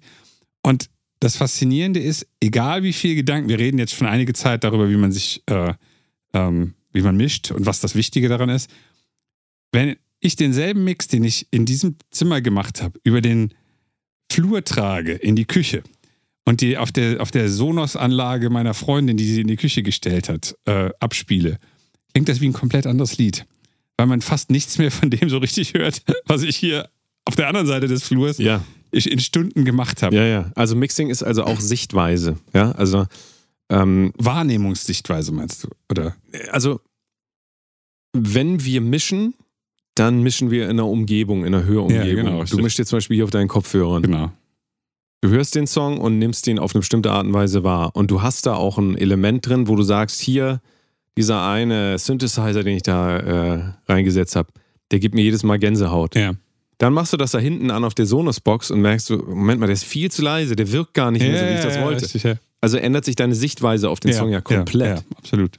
Und äh, das kommt ja nicht nur, das haben wir hier auch schon mal gesagt, das kommt nicht nur äh, deswegen, weil Musik keine ähm, Wirklichkeit kennt eigentlich, Also o- oder äh, anders gesagt, keine, es gibt die Musik nicht in ihrer Reinform. Ja, der Song wird gehört auf Kopfhörern und dann wird er gehört auf, äh, im Autoradio, dann Ja. auf einer riesen PA Ja. und es ist einfach jedes Mal physikalisch eine andere Repräsentation. Absolut. Jedes Mal. Ähm, unter anderem ändert sich auch die Raumtemperatur, da haben wir auch vorhin drüber geredet. Deswegen ändert sich natürlich auch die physikalische Form, Ja, also ja. die, die ähm, Schwingung. Und das heißt, es gibt auch nie den Moment, wo man sagen kann, äh, so ist der Song. Ich habe ja vorhin gesagt, so ähm, für mich, ich, ich lege den Song ab und sage dann, ich will da nie wieder was dran ändern. Ja. Das Absurde ist, ich kann das nicht beeinflussen, denn wenn nachher jemand auf meine auf der Sonos-Box in der Küche den Ja. Song anmacht, ist der Song schon wieder anders. Absolut, Dann ja, ist auch der. Mix wieder anders. ja, Das richtig. ist ja das Absurde. Deswegen, es gibt nicht mal, es gibt nicht mal, es kann keinen perfekten Mix geben, weil er ja ähm, lebt. Ein Mix Ja. lebt ja in der echten Welt. Ja. Und wie, wie du gesagt hast, du hast einen Song gemacht, hörst du den im Club und denkst dir so, was ist das für eine Scheiße? Ja. Aber liegt war das dann Samstag. am Mix? Liegt es am Mix? Liegt es am Club? Liegt es, man, man kann das am Ende auch gar nicht mehr sagen. Ja. Alles hängt einfach wieder mit allem zusammen. Ja. Da kommen wir wieder auf den Punkt. Ähm, es kann gar keinen perfekten Mix geben. Also ich, ich wollte noch ein bisschen darauf hin, dass wenn man nach dem perfekten Mix sucht, man auch das direkt aufgeben kann. Absolut. Es gibt einen guten Mix im richtigen Moment. Das reicht auch aus, ja. Und gut ist dann wieder, kommuniziert der das, ähm, was ich kommunizieren will, aber man muss ab bestimmten Punkt genauso auch loslassen können und sagen, ich kann das nicht komplett kontrollieren. Ob ich die Vocals jetzt noch 3 dB lauter mache oder nicht. Am Ende kann es sein, die Leute hören das mit einer kaputten Box irgendwie zu Hause und hören dann nur diesen Schellenkranz, sagen, ist das für ein scheiß Song. Alles das kann passieren. Also ich muss ab einem bestimmten Punkt halt auch loslassen und sagen, Ja. ich habe jetzt alles gegeben. Und wenn ich jetzt noch mehr gebe, mache ich es auch noch schlechter. Das ist das, Ja. was wir eben gesagt haben. Wenn ich da jetzt noch mehr 10 Kilohertz reinballer und so, der Song wird nicht mehr besser. Ich muss jetzt äh, äh, Tschüss sagen und äh, das abschließen für mich und es in die Welt rausgeben. Und das ist ganz, ganz schwierig. Da, dazu habe ich ein sehr, sehr schönes Beispiel. Ich habe Danny letztes Wochenende einen Link zu so einer Country-Sängerin geschickt, die ich irgendwie, eine neue junge Dame, die ich gut finde.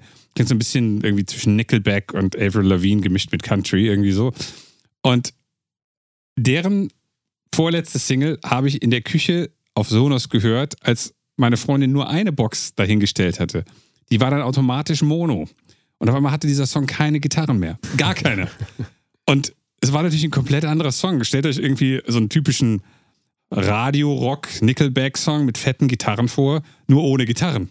Während in dem auch wieder quer über den Flur in meinem Studio hatte das Ding richtig dicke Gitarren. Und es war einfach ein komplett anderes Lied, nur weil die Betreiberin der Anlage halt die Anlage nicht richtig aufgebaut hat, also nicht richtig, nicht fertig aufgebaut hat. Und das fällt halt sehr häufig nicht auf, aber in manchen Situationen, gerade bei Rock, weil die Gitarren sich dann in Mono auslöschen, Mhm. ähm, fällt es halt manchmal auf, weil dann auf einmal die, der größte Teil des Songs fast fehlt. Und ähm, das ist etwas, das wissen die meisten Mischer auch. Ähm, es ist aber was, was häufig trotzdem einfach ignoriert wird aus Bequemlichkeit und was dann einfach dazu führen kann, dass ähm, die Idee, dass dieser Song irgendwie klingt, halt komplett ad absurdum geführt. Ja, ja, ja. Es halt überhaupt nicht mehr so klingt, wie es Nee. eigentlich sein sollte. Und dann kommen wir sogar noch in die Bereiche der Datenkompression, die Oh, ja, ja. auch noch ein Faktor ja, sind. ja. Also so wie es aufgenommen wurde im Studio, vielleicht in 96 Kilohertz, also man, man kann ja jedes digitale Signal, oder jedes analoge Signal, also ein Signal, was, sagen wir mal, in, in der greifbaren materiellen Welt ähm, stattfindet, kann man ja äh, digitalisieren. Aber Ja. da muss man es auch immer auf eine gewisse Art und Weise komprimieren. Ja. Also ähm, es gibt keine 1 zu 1 Reproduktion der echten Welt in der digitalen Welt. Und in Audio kennen wir alle MP3s und so. Es gab auch eine Phase, da hat man dann auf einmal 96 Kilobit, glaube ich, MP3s und so auch mal ähm, äh, legal, illegal äh, zwischen Freunden getauscht und so, weil man einfach nicht so viel Platz auf dem USB-Stick hatte oder so. Hat man sich gewundert, warum es so scheiße Ja, ja. Oder, oder wenn man, äh, keine Ahnung, bei YouTube irgendwie auf 144p oder so stellt, Ja. weil man wenig Datenvolumen hat, keine Ahnung. Hat ja jeder bestimmt schon mal gehört. Also jeder hat ja bestimmt schon mal irgendwo einen Song gehört und dachte so, hey, das klingt aber irgendwie Komisch. Irgendwie klingt das komisch, ja. Ähm, und das ist ja auch was, was nicht zu verachten ist, diese Datenreduktion, die uns vielleicht heute nicht mehr so auffällt, ähm, aber die ist ja auch da. Also Ja. äh, da wird ja Sound auch beschnitten um etwas, um, um bestimmte Anteile, wo man sagt, ja, das ist nicht so wichtig für den Hörer. Aber es kommt ja wieder darauf an, was ist das für ein Hörer und wie hört man die Musik Ja. auch ab. Und wenn du deine 20.000 Euro Anlage zu Hause hast und hörst dann auf einmal so 56 Kilobit äh, MP3, mit so, wo, wo es gar keine Höhen mehr gibt, Ja. also da denkst du schon irgendwie auch so, Was ist hier hä? passiert? Ja, und es eben mit den Gitarren, das kann halt auch passieren. Es kann in Mono, das ist, dann ist nur noch die halbe Bandbreite, also spart man schon mal die Hälfte der Megabytes ein. Ja. Ähm, aber dann sind halt keine Gitarren mehr da. Ja. So, äh, ja, das ist also, das ist wirklich interessant. Das ist einfach, auch wenn man denkt, jetzt ist der Mix perfekt, man immer noch davon ausgehen muss, dass die ganze Welt was völlig anderes damit macht Ja. nachher. Oder wenn es auf TikTok dann benutzt wird, auch was viele Leute vergessen, wenn man das sehr laut mastert und dann raushaut. Master ist ein anderer Begriff, aber ähm, wenn man das äh, released, kann das auch passieren, dass dein Song in den ganzen Insta-Stories, wenn Leute das benutzen, total klippt einfach. Das Mhm. höre ich auch immer wieder, wenn man es einfach zu, zu laut, also es gibt ja, kleiner Tipp, man soll es glaube ich minus 2 dB ähm, anliefern für Instagram und so Weiß weiter. ich gar nicht. Ähm, Ignoriere das immer. ja, man kann das halt ignorieren, Ja. aber man kann sich halt auch überlegen, was will ich kommunizieren und ist mir das halt vielleicht doch sehr, sehr wichtig. Ja. Ja, ich, ich gehe mal davon aus, dass bei mir so viel Saturation drauf ist, wenn das noch ein bisschen mehr und so distortete Synths, wenn es, besser. wenn es ein bisschen mehr klippt, ist es scheißegal. Übrigens, merken die Leute eh nicht. Verzerrung, wo du das gerade sagst, Verzerrung ist so auch nochmal, das äh, jetzt, äh, sagen wir, das ist so, wie wenn der Koch irgendwie verschiedene Salze benutzt. Ja? Ja. Also Salz schmeckt für mich immer wie Salz, aber für einen Koch schmeckt halt das Salz anders als Natürlich. das Salz. Und Verzerrung ist so ein wirklich, das ist so ein faszinierendes Thema. Also ähm, Obertonstrukturen und ähm, ich meine, wir beide wissen das noch von Gitarrenverstärkern, Ja, ja. wie unterschiedlich verzerrte Gitarren klingen. Marshall Amp mit den Röhren und mit den Röhren. Da kann man wirklich ins Extrem gehen, aber selbst mit Plugins, auch Saturation Plugins, alles mögliche, was es gibt, wenn man sich mal anhört, was Verzerrung macht und wie interessant das, also wirklich, das ist eine Welt für sich. Verzerrer-Plugins und so weiter, kann ich nur empfehlen, sich damit mal auseinanderzusetzen. Aber das kommt irgendwann an so einen Punkt, da kann man auch gar nicht mehr so richtig da sitzen und sagen, so ich höre bewusst die Unterschiede, Ja. sondern das ist dann wirklich einfach, das, das geht so eine Stufe weiter irgendwie. weißt du, auf einmal ist das der Zen, die Zen- Zen-Verzerrung, das. Eine Sache, die ich eben noch sagen wollte, ähm, als du über äh, äh, Spotify und ähm, äh, MP3 äh, Datenreduktion geredet hast. Ähm, das hat jetzt gar nichts mit technischen Sachen zu tun. Es gab vor ein, zwei Jahren, oder was, vor der Pandemie, irgendwie so, vor einiger Zeit, äh, habe ich ein bisschen was mit jüngeren Hip-Hop-Leuten gemacht. Und als es dann darum ging, dass ich, äh, ich gefragt habe, was habt, was habt ihr denn für eine Vorstellung, wie das nachher klingen soll, dann haben mehrere Leute zu mir gesagt, wir hätten gern diesen Spotify-Sound. Und dann war ich wirklich verwirrt, weil für mich heißt diesen Spotify-Sound einen schlechten Sound. Nämlich einen runtergekomprimierten Streaming-Sound, Ja. der einfach darauf ausgelegt ist, dass dieses Lied innerhalb von einer Sekunde starten muss. Es, äh, vielleicht nur noch schneller. Ich glaube, es gab, bei Spotify gab es irgendeine ganz, ganz kurze Zeit, ähm, wo in der App ein Lied starten muss, damit die Leute nicht sagen, die App ist scheiße und langsam. Ich weiß nicht mehr genau, was das war, aber es ist sehr, sehr wenig. Mhm. Und deswegen wird da natürlich irgendwie äh, wild komprimiert an den Dateien. Und was ich ganz interessant fand, und das ist auch wieder was, was man als, als Künstler und als Mischer wissen muss, ist, dass der Geschmack ganz, ganz, also der Geschmack des Künstlers und des Hörers häufig davon abhängig sind, wo sie am meisten hören. Und wenn das jetzt ein junger Künstler ist, für den ist das was Tolles, seinen Song auf Spotify zu hören und der hört immer Spotify, dann kommt er auf einmal mit so Sachen an, wie er hätte gern den Spotify-Sound. Es gibt überhaupt gar keinen Spotify-Sound. Es ist abhängig davon, welchen Song man anmacht und was man da so hört. Aber für den war das wichtig, dass seine Beschreibung des Sounds das ist, was er auf Spotify hört. Der konnte nicht artikulieren, was das ist. Als ich ihn gefragt habe, was das denn sein könnte, konnte er das nicht sagen. Und also die anderen, die das so erwähnt haben, wussten überhaupt nicht, wovon sie reden, aber die haben dieses Wort genutzt. Ich frage mich, ob es mittlerweile einen TikTok-Sound oder sowas gibt, ähm, der das ist, was die Leute haben wollen, die halt irgendwie auf TikTok groß sein wollen. Keine Ahnung. Kann ich nicht Ja, sagen. Ja. Aber dessen muss man sich als Mischer auch bewusst sein, dass Leute überhaupt nicht wissen, was sie wollen und dass sie häufig ähm, einen Mix nicht bewerten nach dem, was der Mix ist, sondern oder wie, wie, wie das ästhetisch klingt, sondern was sie denken, was irgendwie Erfolg bringt. Mhm. Das ist bei Plattenlabels, glaube ich, klar, ungefähr dasselbe. Also die ja. wissen auch nicht, was sie wollen, sondern wenn das so klingt wie alles, dann ist das schon mal nicht so schlecht. Ja, das, das stimmt. Also das, ähm, das Image ist ja Teil der Ästhetik, würde ich sagen. Ja. Und die ähm, ist auch Teil des Mixes. Ja. Aber es gibt diese Momente, eben wenn man sich gar nicht auseinandersetzt mit, was ist überhaupt ein Mix, was ist Mischen, das habt ihr ja jetzt hier hoffentlich Ja. halbwegs ähm, ähm, mitnehmen können. Ähm, wenn man das gar nicht weiß, dann wird man auch ganz diffus um sich herum ähm, rufen und sagen, ich will einen guten Mix, ich will einen guten, aber man weiß gar nicht, was es ist. Und das Ja, ist so, das ist ja. so, das, das, das ist auch so, das zeigt so die Dummheit des Menschen. Einfach so dieses so, wir wollen immer irgendwas, aber wir wissen überhaupt nicht, was es ist. Und dann, dann schreien wir andere an, ja, aber das ist doch kein guter Mix. Und wir reden von völlig verschiedenen Sachen, ja. Ähm, äh, wie du das eben gesagt hast, für uns ist der Spotify-Sound halt ein Drecksound Ja. eigentlich.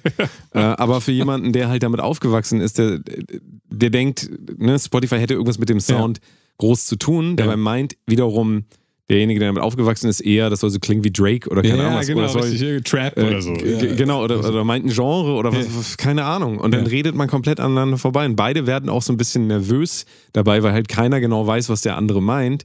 Und ähm, im schlimmsten Fall endet das damit, der ist doof und der ist auch doof. Ja, ja, ja, und man hat gar kein Ergebnis.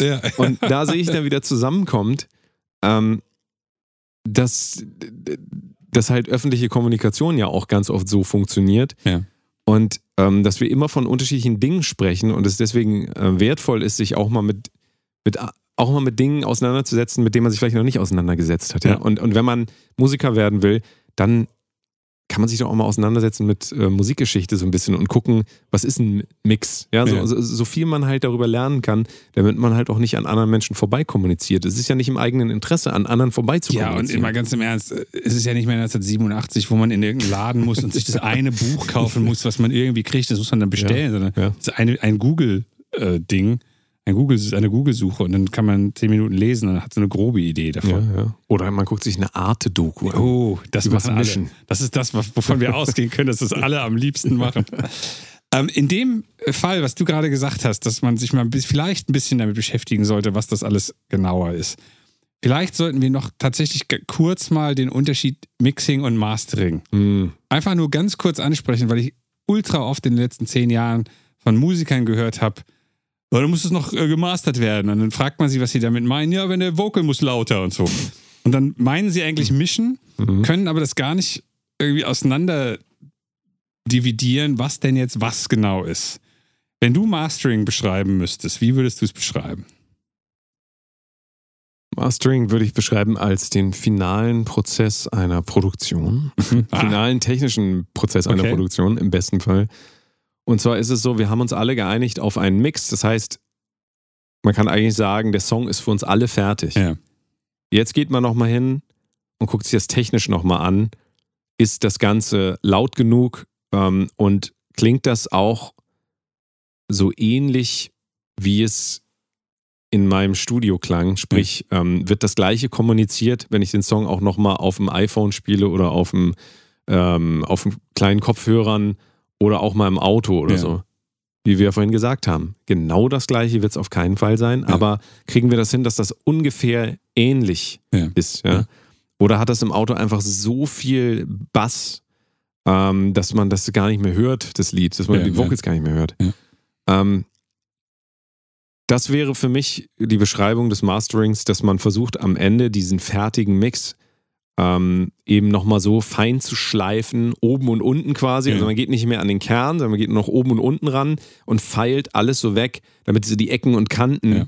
nämlich wenn da zu viele Höhen drin sind oder zu viele Bässe oder so, dass man das noch so ein bisschen ähm, ähm, zähmt quasi Ja. das Ganze. Das, äh, also das wäre der Prozess und das eben so laut zu machen, wie man es eben haben will. Also aber das ist natürlich dann wieder so technisch, wie viel LUFS und so weiter das sein. Das, muss, ist gar nicht man, so muss man glaube ich nicht wissen. Aber Was man vielleicht wissen sollte, ist, dass es daher kommt, dass man ja früher Musik in Vinylplatten gepresst hat. Und wenn da technisch was nicht stimmte, dann sprang die Nadel raus oder dann war der eine Song viel lauter als der zweite Song. Und ähm, das, das machte natürlich keinen Spaß, wenn der zweite Song viel leiser ist als der erste. Ähm, das heißt, es ging wirklich hauptsächlich darum, ein fertiges Lied oder mehrere fertige Lieder in eine Reihenfolge zu bringen, auf eine gleiche Lautstärke und dafür zu sorgen, dass die Platte nicht springt. Das hatte man halt früher, ähm, dass so der, die Nadel aus der Rille raushüpfte. Ja. Warum? Gab es verschiedene Gründe. Aber das ist Mastering und das hat mit Mixen überhaupt nicht wirklich viel zu tun. Also man kann heute da irgendwie in den Mix ein bisschen eingreifen, aber das ist nicht das, was man eigentlich machen möchte. Ja. Und wenn ihr Musiker seid und darauf hofft, dass im Mastering nochmal alles besser wird, dann kann das eventuell sein, aber es wäre viel einfacher, das im Mix besser zu machen. Ja, richtig. richtig. Das, äh, diesen Unterschied sollte man wirklich kennen. Ja. Ansonsten wirkt man auch sehr schnell ziemlich dumm. das tut mir leid, ist halt so. Und ich glaube auch, dass wichtig ist, dass man gerade bei Mixentscheidungen eher den Leuten vertraut, die mehr Erfahrung haben. Ja. Also da sollte man sich nicht übernehmen und denken, man ähm, wäre da äh, irgendwie, also durch Zufall irgendwo hingekommen, dass man auf einmal wesentlich mehr Ahnung hat davon, wie übertragen sich eigentlich Ideen in die echte Welt, Ja, äh, als jemand, der einfach weiß, wie sich die Sachen in die echte Welt übertragen.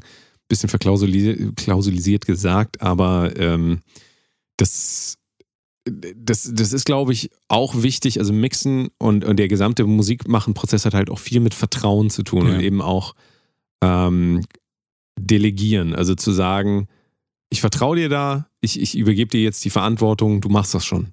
Das ist oft, habe ich immer wieder festgestellt, wenn man Leuten sagt, du machst das schon, ähm, bringen die Leute viel, viel bessere Ergebnisse, als wenn sie Angst davor haben, Ja. Fehler zu machen. ja, ja. Das muss nicht immer so sein, aber das kann so sein. Das kann auch sehr motivierend sein, wenn man Leuten sagt, ich vertraue dir da. Mach, wie du meinst. Und mal ganz im Ernst, warum gebt ihr jemandem Geld dafür, dass er irgendwas für euch macht, wenn ihr nicht das Gefühl habt, dass das die richtige Person dafür Ja, ist? Nur weil ihr den kennt? Also, es, dann auch wieder Internetsuche, Mixing Engineer in meiner Stadt, findet ihr garantiert irgendjemanden? Oder es gibt das Internet, Mixing Engineer in Kuala Lumpur, weil ihr kein Geld für den Deutschen oder Amerikaner habt. Dann gibt ihr halt Geld für jemanden aus, der die Hälfte nimmt oder noch viel weniger. Das ist egal. Aber ihr solltet euch schon vorher im Klaren darüber sein, ähm, dass wenn ihr jemanden beauftragt, dass die Person ähm, wahrscheinlich mehr Ahnung davon hat als ihr und dass eure Meinung wahrscheinlich nicht die richtige ist. Weil ihr hört das wie wieder auf der, eurer Billo-Anlage oder auf eurem Handy, wo ihr immer alles hört. Und wenn ihr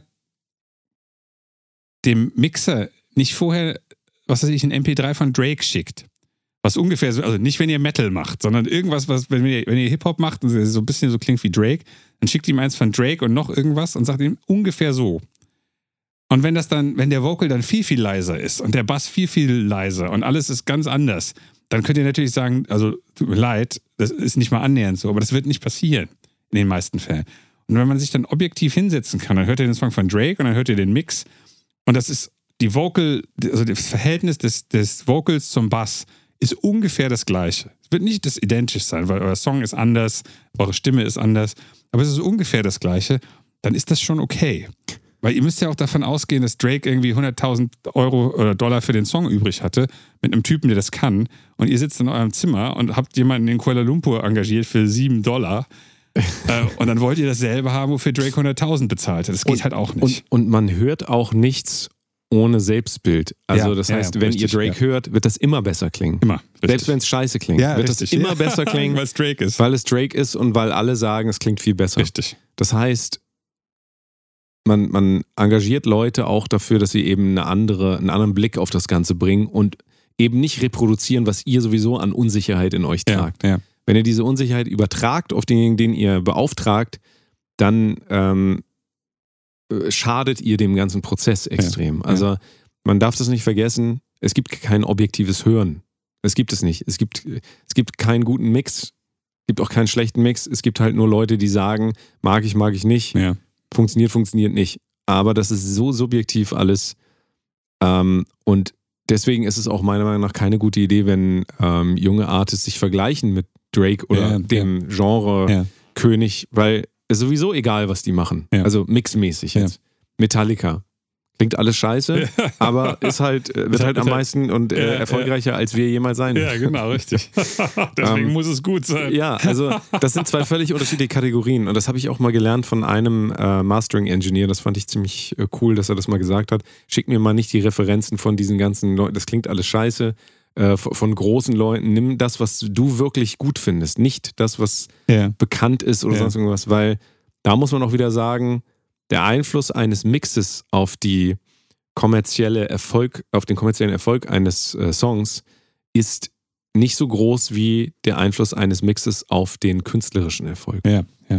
Das sind zwei völlig verschiedene Ja, Dinge. ja. Das ist dann wirklich Handwerk, dass man die Vocals hört und dass hier äh, das irgendwie funktioniert. So, ja, das kann auch irgendwie jeder. Also das kann nicht jeder, ja, aber es, ja, ja. aber es können viel, viel mehr Leute, als man denkt. Aber Ja. dieses, dieses, die, der Sommelier, der da sitzt den ganzen Tag und diese eine Weinrebe sein ganzes Leben lang nur auch nur so, so, so eingeatmet hat, immer gar nicht getrunken, damit er nicht betrunken wird. Das ist halt eine ganz andere Kategorie. Das ist, äh, das ist wirklich was. Der Audiosommelier. Schön. Oh ja. Daniel, der, Audiosommelier, das gefällt mir gut. Ja, den gilt es zu finden, auf jeden Fall. Oh. Und ähm, der ähm, sieht wahrscheinlich nicht so aus, wie ihr denkt. Ja. Äh, Lustiges Beispiel gerade. Ich habe einen Remix gemacht für eine, ich glaube, es war eine italienische Elektro-Geschichte. Und die fanden den Remix total super ähm, und krieg, dann kriegte ich als Feedback alles super, aber es gibt eine Resonanz in den Vocals, die ist so extrem. Und dann habe ich mir das angehört auf allen möglichen Systemen und ich habe nichts gehört. Und habe dann eine E-Mail zurückgeschrieben und habe gesagt, also in meiner Welt heißt Resonanz das und das. Und das höre ich einfach nicht. Egal, wo ich das höre, ich höre diese Art nicht. Vielleicht meinst du ja das oder das oder das. Und habe ich bei jedem geschrieben, was ich machen kann, wenn die Person das meint. Ich habe die E-Mail noch nicht, also die Antwort noch nicht bekommen. Aber es ist halt auch irgendwie wichtig, dass man, wenn man etwas zu einem ähm, Mix oder zu irgendwas äh, Audiomäßigem sagt oder zu irgendwas Künstlerischem, dass man ungefähr die gleiche Sprache spricht. Weil ich weiß nicht, bisher nicht, was dieser Künstler da gemeint haben könnte, aber mein, der, der Vocal in meinem Remix klingt fast identisch zu dem Vocal im Original. Von daher war ich bin sehr gespannt, was da äh, als Antwort kommt, aber ähm, bisher haben wir nicht dieselbe Sprache gesprochen. Mhm. Äh, ich bin jetzt, ich habe da kein Problem mit, aber jetzt müssen wir mal abwarten, was, was passiert. Aber Ja, sein ja, ja. Feedback in der Hinsicht war nicht hilfreich. Ähm, oh, vielleicht noch, das ist etwas, was ich immer mache. Wenn ich einen Mix rausschicke an eine- einen Künstler oder eine Band, dann sage ich denen immer, bitte sag mir Minute, Sekunde, also die Zeit, das Instrument lauter oder leiser. Und dann können die hingehen und sagen, eine Minute zehn, Lead Vocal leiser. Äh, zwei Minuten 15, Solo-Gitarre lauter. Dann macht man das als erstes und schickt den Leuten das zurück. Und ganz häufig verschwinden dann alle Probleme, oder nicht alle, aber die meisten Probleme, weil man dem Künstler eine Möglichkeit gegeben hat, ganz präzise seine Probleme zu äußern. Und der, der Künstler muss nicht sagen, ja, irgendwie würde ich mir wünschen, dass ich das, die Stimme irgendwie besser, klarer hören kann. Das könnte tausend Gründe haben. Und die einfachsten sind, dass es nicht laut genug ist. Und sehr, sehr häufig funktioniert diese Art und Weise der, ähm, der Erstkommunikation bei so einem Mix so einfach, dass alle damit ganz schnell zufrieden werden. Ja, ja, ja. welche Zeit, welches Instrument, lauter oder leise. Und das geht auch schnell, das schaffen die in einem Tag oder ja. so. Wenn auch das gar nicht das ist, was eigentlich ein Mixer Nein. macht. Nein. Also das das, ist egal. heißt, ja, aber ähm, es könnte dann der Eindruck entstehen, dass das äh, die Aufgabe eines Mixers wäre, nämlich irgendwas laut und leise zu machen, wie wir am Anfang gesagt Ja, haben. ja.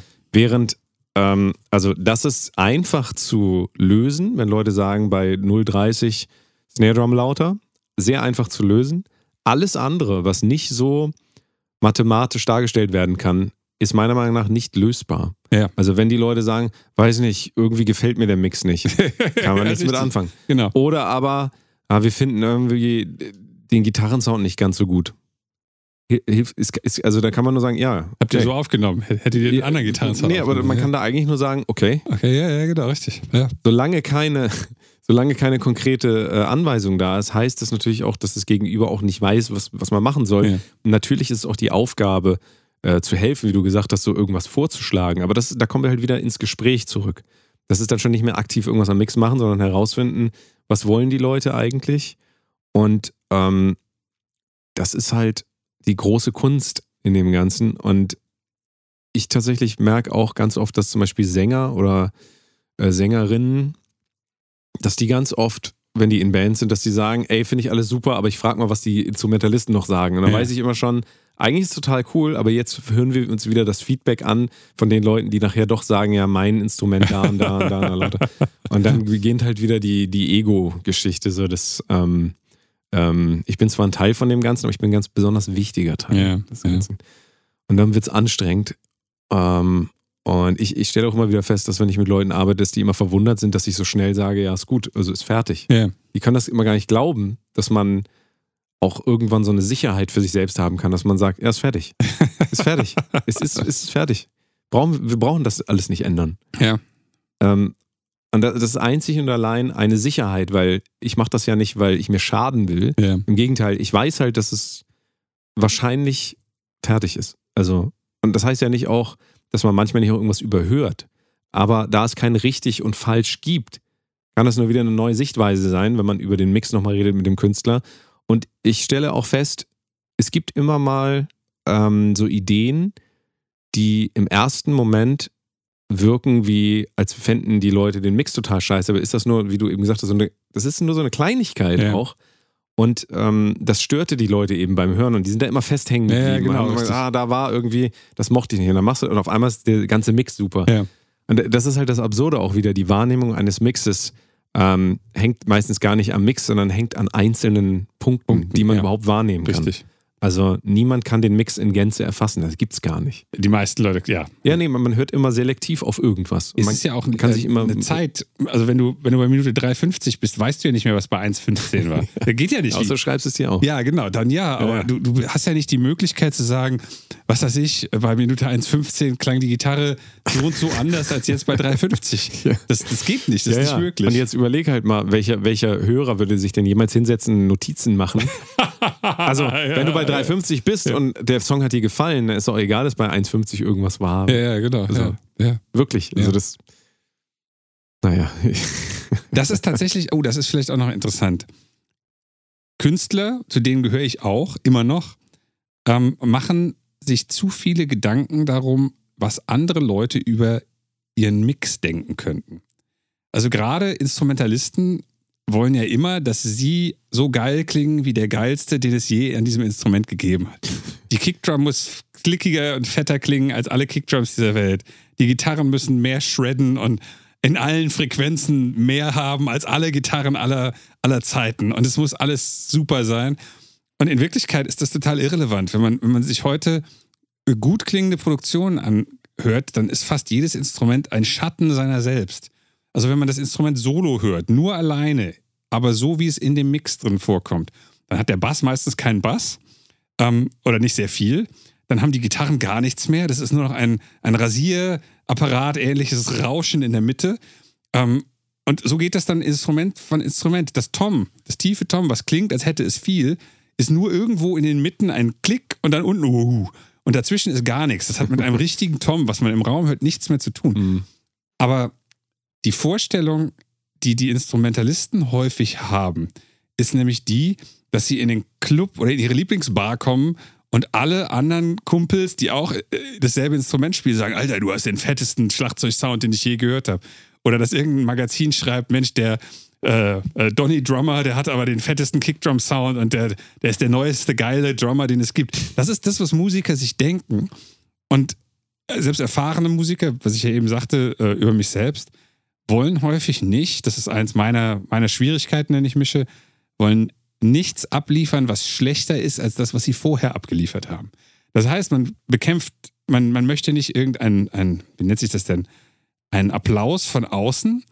Man möchte sich selbst bekämpfen oder übertrumpfen in dem, was man gemacht hat. Aber wir reden die ganze Zeit darüber, dass es keinen objektiv guten Mix gibt. Also, was, was, was mache ich denn jetzt hier? Nur weil mein Vocal jetzt besser klingt, heißt das nicht, dass der Mix besser ist als der von vor zehn Jahren. Und je mehr man sich dessen bewusst wird, dass diese Ego-Sicht auf die Musik, die man macht, sehr, sehr häufig verhindert, dass der Mix tatsächlich das macht, was er soll, nämlich den, die Story und das, die Atmosphäre und den, den Song highlighten an den richtigen Stellen. Wenn man das sich vor Augen führt, dann kann es manchmal sein, dass ein Mix, der einen selbst gar nicht so gut dastehen lässt, vielleicht der beste Mix ist. Trauriger Song, ja. eine kaputte Stimme, die nicht gut klingt, aber ist vielleicht genau das Richtige, ähm, als wenn man da jetzt so ein Mariah Carey Höhengewitter draus macht, wo alles ganz seidig und klar klingt. Ähm, ist vielleicht die falsche Herangehensweise. Ja, absolut. Hm. Und am Ende muss man sowieso halt immer testen und ausprobieren und äh, keiner kann das vorher wissen. Keiner kann vorher wissen, Ja. welches der beste Mix der Welt Ja, ist. ja. Und ähm, deswegen lohnt es sich halt auch nicht, das weiter als so eine Art Benchmark in seinem Kopf zu haben. Und besser ist es auf jeden Fall aufzudröseln, wie wir hier immer sagen, was will ich kommunizieren und kommuniziert es auch das. Ja, also Ja, kommuniziert es das, was ich kommunizieren will. Ja. Oder kommuniziert es auch was anderes. Es kann auch, das ist auch interessant, es muss nicht das kommunizieren, was man will, aber Ja. vielleicht kommuniziert es irgendwas, was ich nicht will, aber es kommuniziert halt irgendwas. Ja. Und das Schlimmste ist halt, wenn es Langeweile oder halt Missachtung ähm, hervorruft. Ja, ja. Also dann, dann hat Musik nichts gewonnen. Und wenn jemand tanzt zu eurem traurigsten Song, dann ist vielleicht nicht das, was ihr kommunizieren wolltet, aber Hey, ist wenigstens etwas. ja, das ist, ist doch schon mal was. Für Leute, die Rock mögen, kann ich immer empfehlen, die erste Rage Against the Machine Platte zu hören. Oh ja.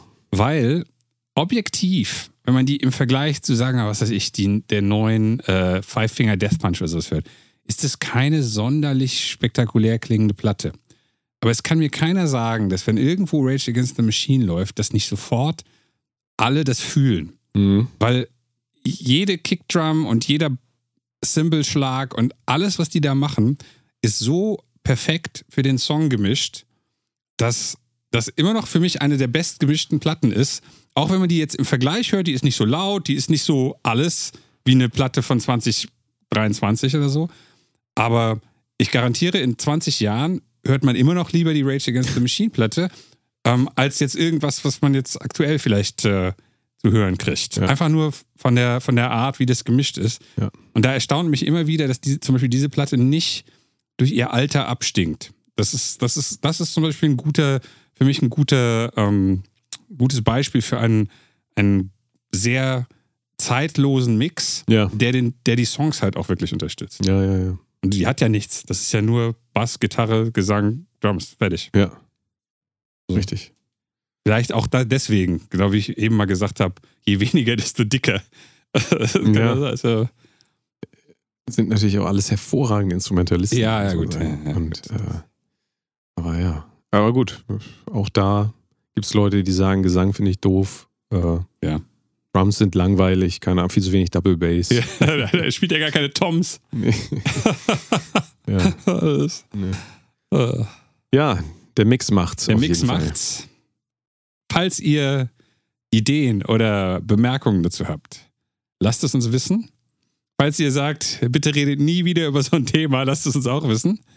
Und äh, vielleicht habt ihr ein kleines bisschen, ähm, wie nennt sich das denn, Ansporn bekommen, euch, wenn ihr Musiker seid oder wenn ihr nicht Musiker seid, mit dem Thema, was äh, ist ein Mix und wieso sind manche Mixe anders als andere, ein bisschen damit zu beschäftigen. Vielleicht können wir da noch eine kleine Hausaufgabe mitgeben. Oh, Hausaufgabe sehr gut. Also wieder die gute alte Achtsamkeitsübung, nämlich ähm, hört euch doch mal wieder bewusst Musik an. Ich weiß, man Ja. macht das heute nicht Ja, mehr, weil das ja, ja. so langweilig ist. Aber ähm, bestes Beispiel wirklich, nehmt einfach Michael Jackson Songs. Also ich kann es nur immer wieder sagen, einfach, wenn man nochmal erleben will, was eine volle, leere Produktion ist, also weil die ist komplett voll, aber Ja. die ist auch gleichzeitig irgendwie nicht so voll wie heute irgendwie ein Trap-Song oder so oder Ja. ein, ein Dubstep-Song, ähm, überproduzierter ähm, Banger, wie man so schön sagt. ähm, aber setzt euch doch mal mit Kopfhörern hin und hört euch mal zum Beispiel Beat It an, ja, Beat It, Michael Jackson, einfach wie sich dieser Song aufbaut. Ich weiß nicht, ob bei Beat It dieser Shaker war links, aber nee, das war was anderes, oder? welcher war denn das nochmal? Billie Jean. Billie Jean, ja? Ich meine, Billie Jean ist. Ist das nicht Ja, Billie ja, Jean? genau. Das war der. Dann hört mal Billie, Je- Billie Jean ja, ist, ja- aber nehmt mal Billie Jean und ähm, wenn das der Song ist, achtet mal darauf, auf diesen einen Shaker link, links, war der, glaube Der war ich. links, ja, Der genau. ist so extrem präsent. Also, wenn ihr über den Song nachdenkt, werdet ihr nicht an diesen Shaker denken. Aber Nee. wenn ihr einmal den gehört habt, dann hört ihr diesen Shaker. Ja. Und dann ändert sich auch der Blick, glaube ich, auf den Song. Denn dann denkt ihr immer, ach, das ist doch dieser laute Shaker und gar nicht mehr dünn, dünn, dünn, dünn. Natürlich denkt ihr das auch, aber es gibt eine neue Hierarchie in eurem Ja. Gehirn. Und dann ist es ja so bei so einem Song, ähm, dass der sehr sequenziell aufgebaut ist. Das heißt, der fängt mit einem Instrument an, dann kommt das nächste dazu. Ja, Ja, das ist ja. fast wie ein Elektrosong ähm, aufgebaut. Und da kann man sich richtig konzentrieren drauf, okay, jetzt ist hier der Bass, dünn, dünn, dünn, dünn. Dann ist der Shaker die ganze Zeit da. Jetzt kommt halt hier dieses, die, diese U-Sounds, diese U, U, Ja. U, U, U. Und dann wirklich mal diese Geschichte mitgehen und mal versuchen, darüber nachzudenken ähm, oder, oder einfach mal wahrnehmen, wie sind diese Sachen im Lautstärkeverhältnis Ja. zueinander. Und wirklich interessant finde ich immer, wenn man über den Song nachdenkt, ist das nicht das gleiche, wie wenn ich den dann höre und dann auch nochmal vergleiche. Ja. Zum Beispiel, ich weiß nicht, wie laut diese düm, düm, düm, düm, diese Keys oder U-Sounds, wie, wie laut die wirklich sind. Ich versuchte mir das gerade Ja, vorzustellen, wie würde ich das mischen. Und ähm, ich weiß noch, dass die Vocals gar nicht so, also der Gesang nicht so laut ist, wie ich das denken würde. Ähm, und das ist einfach total interessant, ähm, so seine Vorstellung von Realität abzugleichen mit dem, was man dann tatsächlich erleben kann. Ja. Das ist wirklich echt spannend. Aber um euch dem Thema Mixen mal zu nähern, hört euch den Song mal an, geht den mal durch, aktiv drauf hören, was passiert da. Ähm, auch werden da wieder Elemente vielleicht leiser gemacht zwischendurch oder Ja. lauter oder so. Das ist wirklich super interessant. Und da ist so viel Erlebnismöglichkeit drin. In diesem kleinen Song, der vielleicht fünf Minuten ist oder so, da könnt ihr so viel erleben, wie ihr wahrscheinlich die letzten zwei Monate nicht erlebt habt, wenn ihr euch darauf einfach mal einlasst. Vielleicht dann noch als kleine Erklärung, wie man überhaupt bewusst einen Song hört und wie man den Mix hört. Setzt euch mal vor zwei Lautsprecher oder einfach mit dem Kopfhörer, aber vor Lautsprechern ist es besser äh, nachvollziehbar, weil bei Lautsprechern habt ihr beide Lautsprecher und bei Kopfhörern habt ihr auf dem rechten Ohr den rechten Hörer, auf dem linken Ohr den linken. Also zwei Lautsprecher ist immer besser. Setzt euch da genau in die Mitte. Hoffentlich stehen die Lautsprecher nicht irgendwie im Drei, also so über die Ecke des Raumes, aber setzt euch dazwischen auf ungefähr dieselbe Entfernung, wie die Lautsprecher voneinander entfernt sind. Dass ihr so in so einem Dreieck zu den Lautsprechern sitzt. Und dann stellt euch mal vor, hört mal irgendeinen Song, am besten einen, der nicht so volle Metal, volles Metalbrett ist oder sowas, sondern vielleicht sowas wie Michael Jackson oder so. Ähm, und dann achtet nur mal drauf, welche Sounds genau in der Mitte zwischen den Lautsprechern sind, welche Sounds links oder rechts von der Mitte sind oder ganz, ganz links. Danny hat eben zum Beispiel von diesem Shaker bei Michael Jackson gesprochen, der ist nur links. Und dann achtet nochmal drauf, welche Sounds nach oben klingen und nach in der Mitte klingen und unten. Also wer, wer würdet ihr von der Bühne stehen, wo so eine Band ist und die Sounds kommen von irgendwelchen Punkten. Das könnte oben, Mitte, oben links, oben rechts, irgendwo sein. Und versucht mal rauszufinden, wo das ist. Und allein das ist für die meisten Leute schon komplett was anderes, als wie sie gewohnt sind, Musik zu hören. Weil wenn man immer, ich sag jetzt mal, von so einer Boombox irgendwo hört, dann steht die Boombox meistens irgendwo rechts oder links neben einem oder irgendwo am anderen Ende des Raums und dann kriegt man überhaupt gar nicht mit, dass es so etwas gibt wie links, rechts, oben und unten. Oder wenn man aus einem anderen Raum hört, dann ist es quasi ein, wie ein Lautsprecher, weil der ganze Raum dann zu einem Lautsprecher wird und man hört durch die Tür. Und das hat überhaupt nichts mehr mit dem zu tun, wie der Song tatsächlich eigentlich äh, angelegt ist. Und alleine diese Geschichte, dass ihr wisst oder dass ihr mal bewusst hört, dass Sachen links, rechts, oben, unten, vorne, hinten äh, positioniert sind, das wird wahrscheinlich ziemlich interessant für die meisten Leute sein, die darauf noch nie geachtet haben. Ja, ja, ja. Das ist ja ein Teil von Lautstärke. Es ist ja so, wenn in der linken Box das Signal null ist, also aus und Ja. rechts an, dann ist das Signal Ganz rechts. rechts. Ja, genau. Aber das ist nicht die einzige Möglichkeit, Ja. wie man natürlich das machen kann. Aber das ist auch ein Teil des Mischens. Das haben wir gar nicht gesagt. Nee. Tatsächlich ähm, ist natürlich nicht nur Lautstärke, sondern es ist auch die Tiefe ja. ähm, links, rechts, vorne, hinten und so weiter. Ähm, ja, genau. Aber das ist wirklich die, in Anführungszeichen, die Einladung, ähm, genauso wie ihr ein Buch ja nicht einfach da auf den Boden schmeißt und von weitem die ganze Zeit so drauf guckt und sagt, irgendwie verstehe ich, irgendwie verstehe ich die Geschichte nicht. Ist es halt auch so, dass es bei Musik halt auch so ist. Ihr könnt das zwar im, irgendwo nebenan anmachen so und dann macht es so. Das ist schön und gut, aber äh, ihr, ihr, ihr, es ist so, als würdet ihr halt einen Film mit verbundenen Augen gucken. Ja. Das, das, und das bedeutet auch, wenn man so generell auf Wahrnehmung der Welt sich so langsam wieder ein bisschen münzt, dann stellt man halt auch fest, dass man eigentlich gar nichts braucht, weil eigentlich schon alles da ist. Weil Ja. dasselbe, was ich vorhin gesagt habe, dasselbe kann man auch draußen machen. Das kannst du mit jeder Wiese machen, kannst du mit deinen eigenen Händen machen. Wenn man halt auch mal bewusst wahrnimmt, was überhaupt schon alles da ist, dann braucht man auch nicht mehr so viel. Ja. Dann muss man nicht unbedingt ähm, äh, beim besten Koch der Welt essen, sondern kann man auch zu McDonalds gehen und da einmal beherzt reinbeißen und sagen, nee, das schmeckt scheiße. Aber wenn man das halt auch nicht mehr wahrnimmt, dass es scheiße schmeckt, dann geht man da halt immer und immer wieder hin. Das heißt, Ja. bewusst diesen scheiß Burger essen und sagen, das schmeckt so scheiße, ich gehe nie wieder hin. Ja. Ich möchte jetzt auch nicht das äh, nebenbei Musik hören irgendwie verteufeln, aber es gibt ähm, unter, zumindest unter Pop-Mischern, vielleicht bei Hip-Hop-Mischern mittlerweile auch, äh, gibt es den sogenannten Hausfrauentest. So, also so, hieß, so heißt es seit den 70er oder 80er Jahren, wo man als Mischer aus dem Studio geht und vielleicht irgendwie sowas anmacht wie ein Staubsauger oder irgendwie sowas und dann hört man die Musik aus der Studiotür und wenn man den Vocal und den Beat noch hört, dann ist der Mi- Mix so, dass es für Pop tauglich ist, weil Leute können nebenbei noch spülen, ähm, ähm, äh, Staubsaugen, irgendwas machen. Äh, früher haben, war das halt so Hausfrauentest, weil die Frauen halt zu Hause waren, in Anführungsstrichen. Heute ist das dann der Hauspersonentest. Hauspersonentest, genau. Genau, aber das, das ist etwas, was es halt tatsächlich gibt, was ich auch immer mache. Also ich mache immer die Studiotür auf, gehe in die Küche, guck, wie es da klingt. Und ähm, wenn ich da den Vocal nicht mehr höre, dann mache ich den Vocal lauter, weil es einfach die Realität ist, dass Leute nebenbei was anderes machen. Ja, ja. Und wenn der durchschnittliche Hörer nicht mehr mitsingen kann, dann ist der Song häufig verloren. Und gleichzeitig sagt das, dass man fast nichts von dem Song mitkriegt, wenn man die ganze Zeit nebenbei was anderes macht. Das ist nicht schlimm, aber vielleicht ist da diese Sache, die wir eben gesagt haben, dass man sich mal bewusst hinsetzt und mal eine Minute oder zwei oder fünf sich das Lied bewusst anhört und guckt, was passiert da überhaupt, ist vielleicht mal eine ganz interessante Erfahrung, ähm, wenn man das noch nie gemacht hat. Absolut. Ja. Gut, Also, dann mischt mal schön. mischt mal schön und wir hören uns Und- nächste Woche. Genau. Bis dann. Bis dann. Tschüss. Tschüss.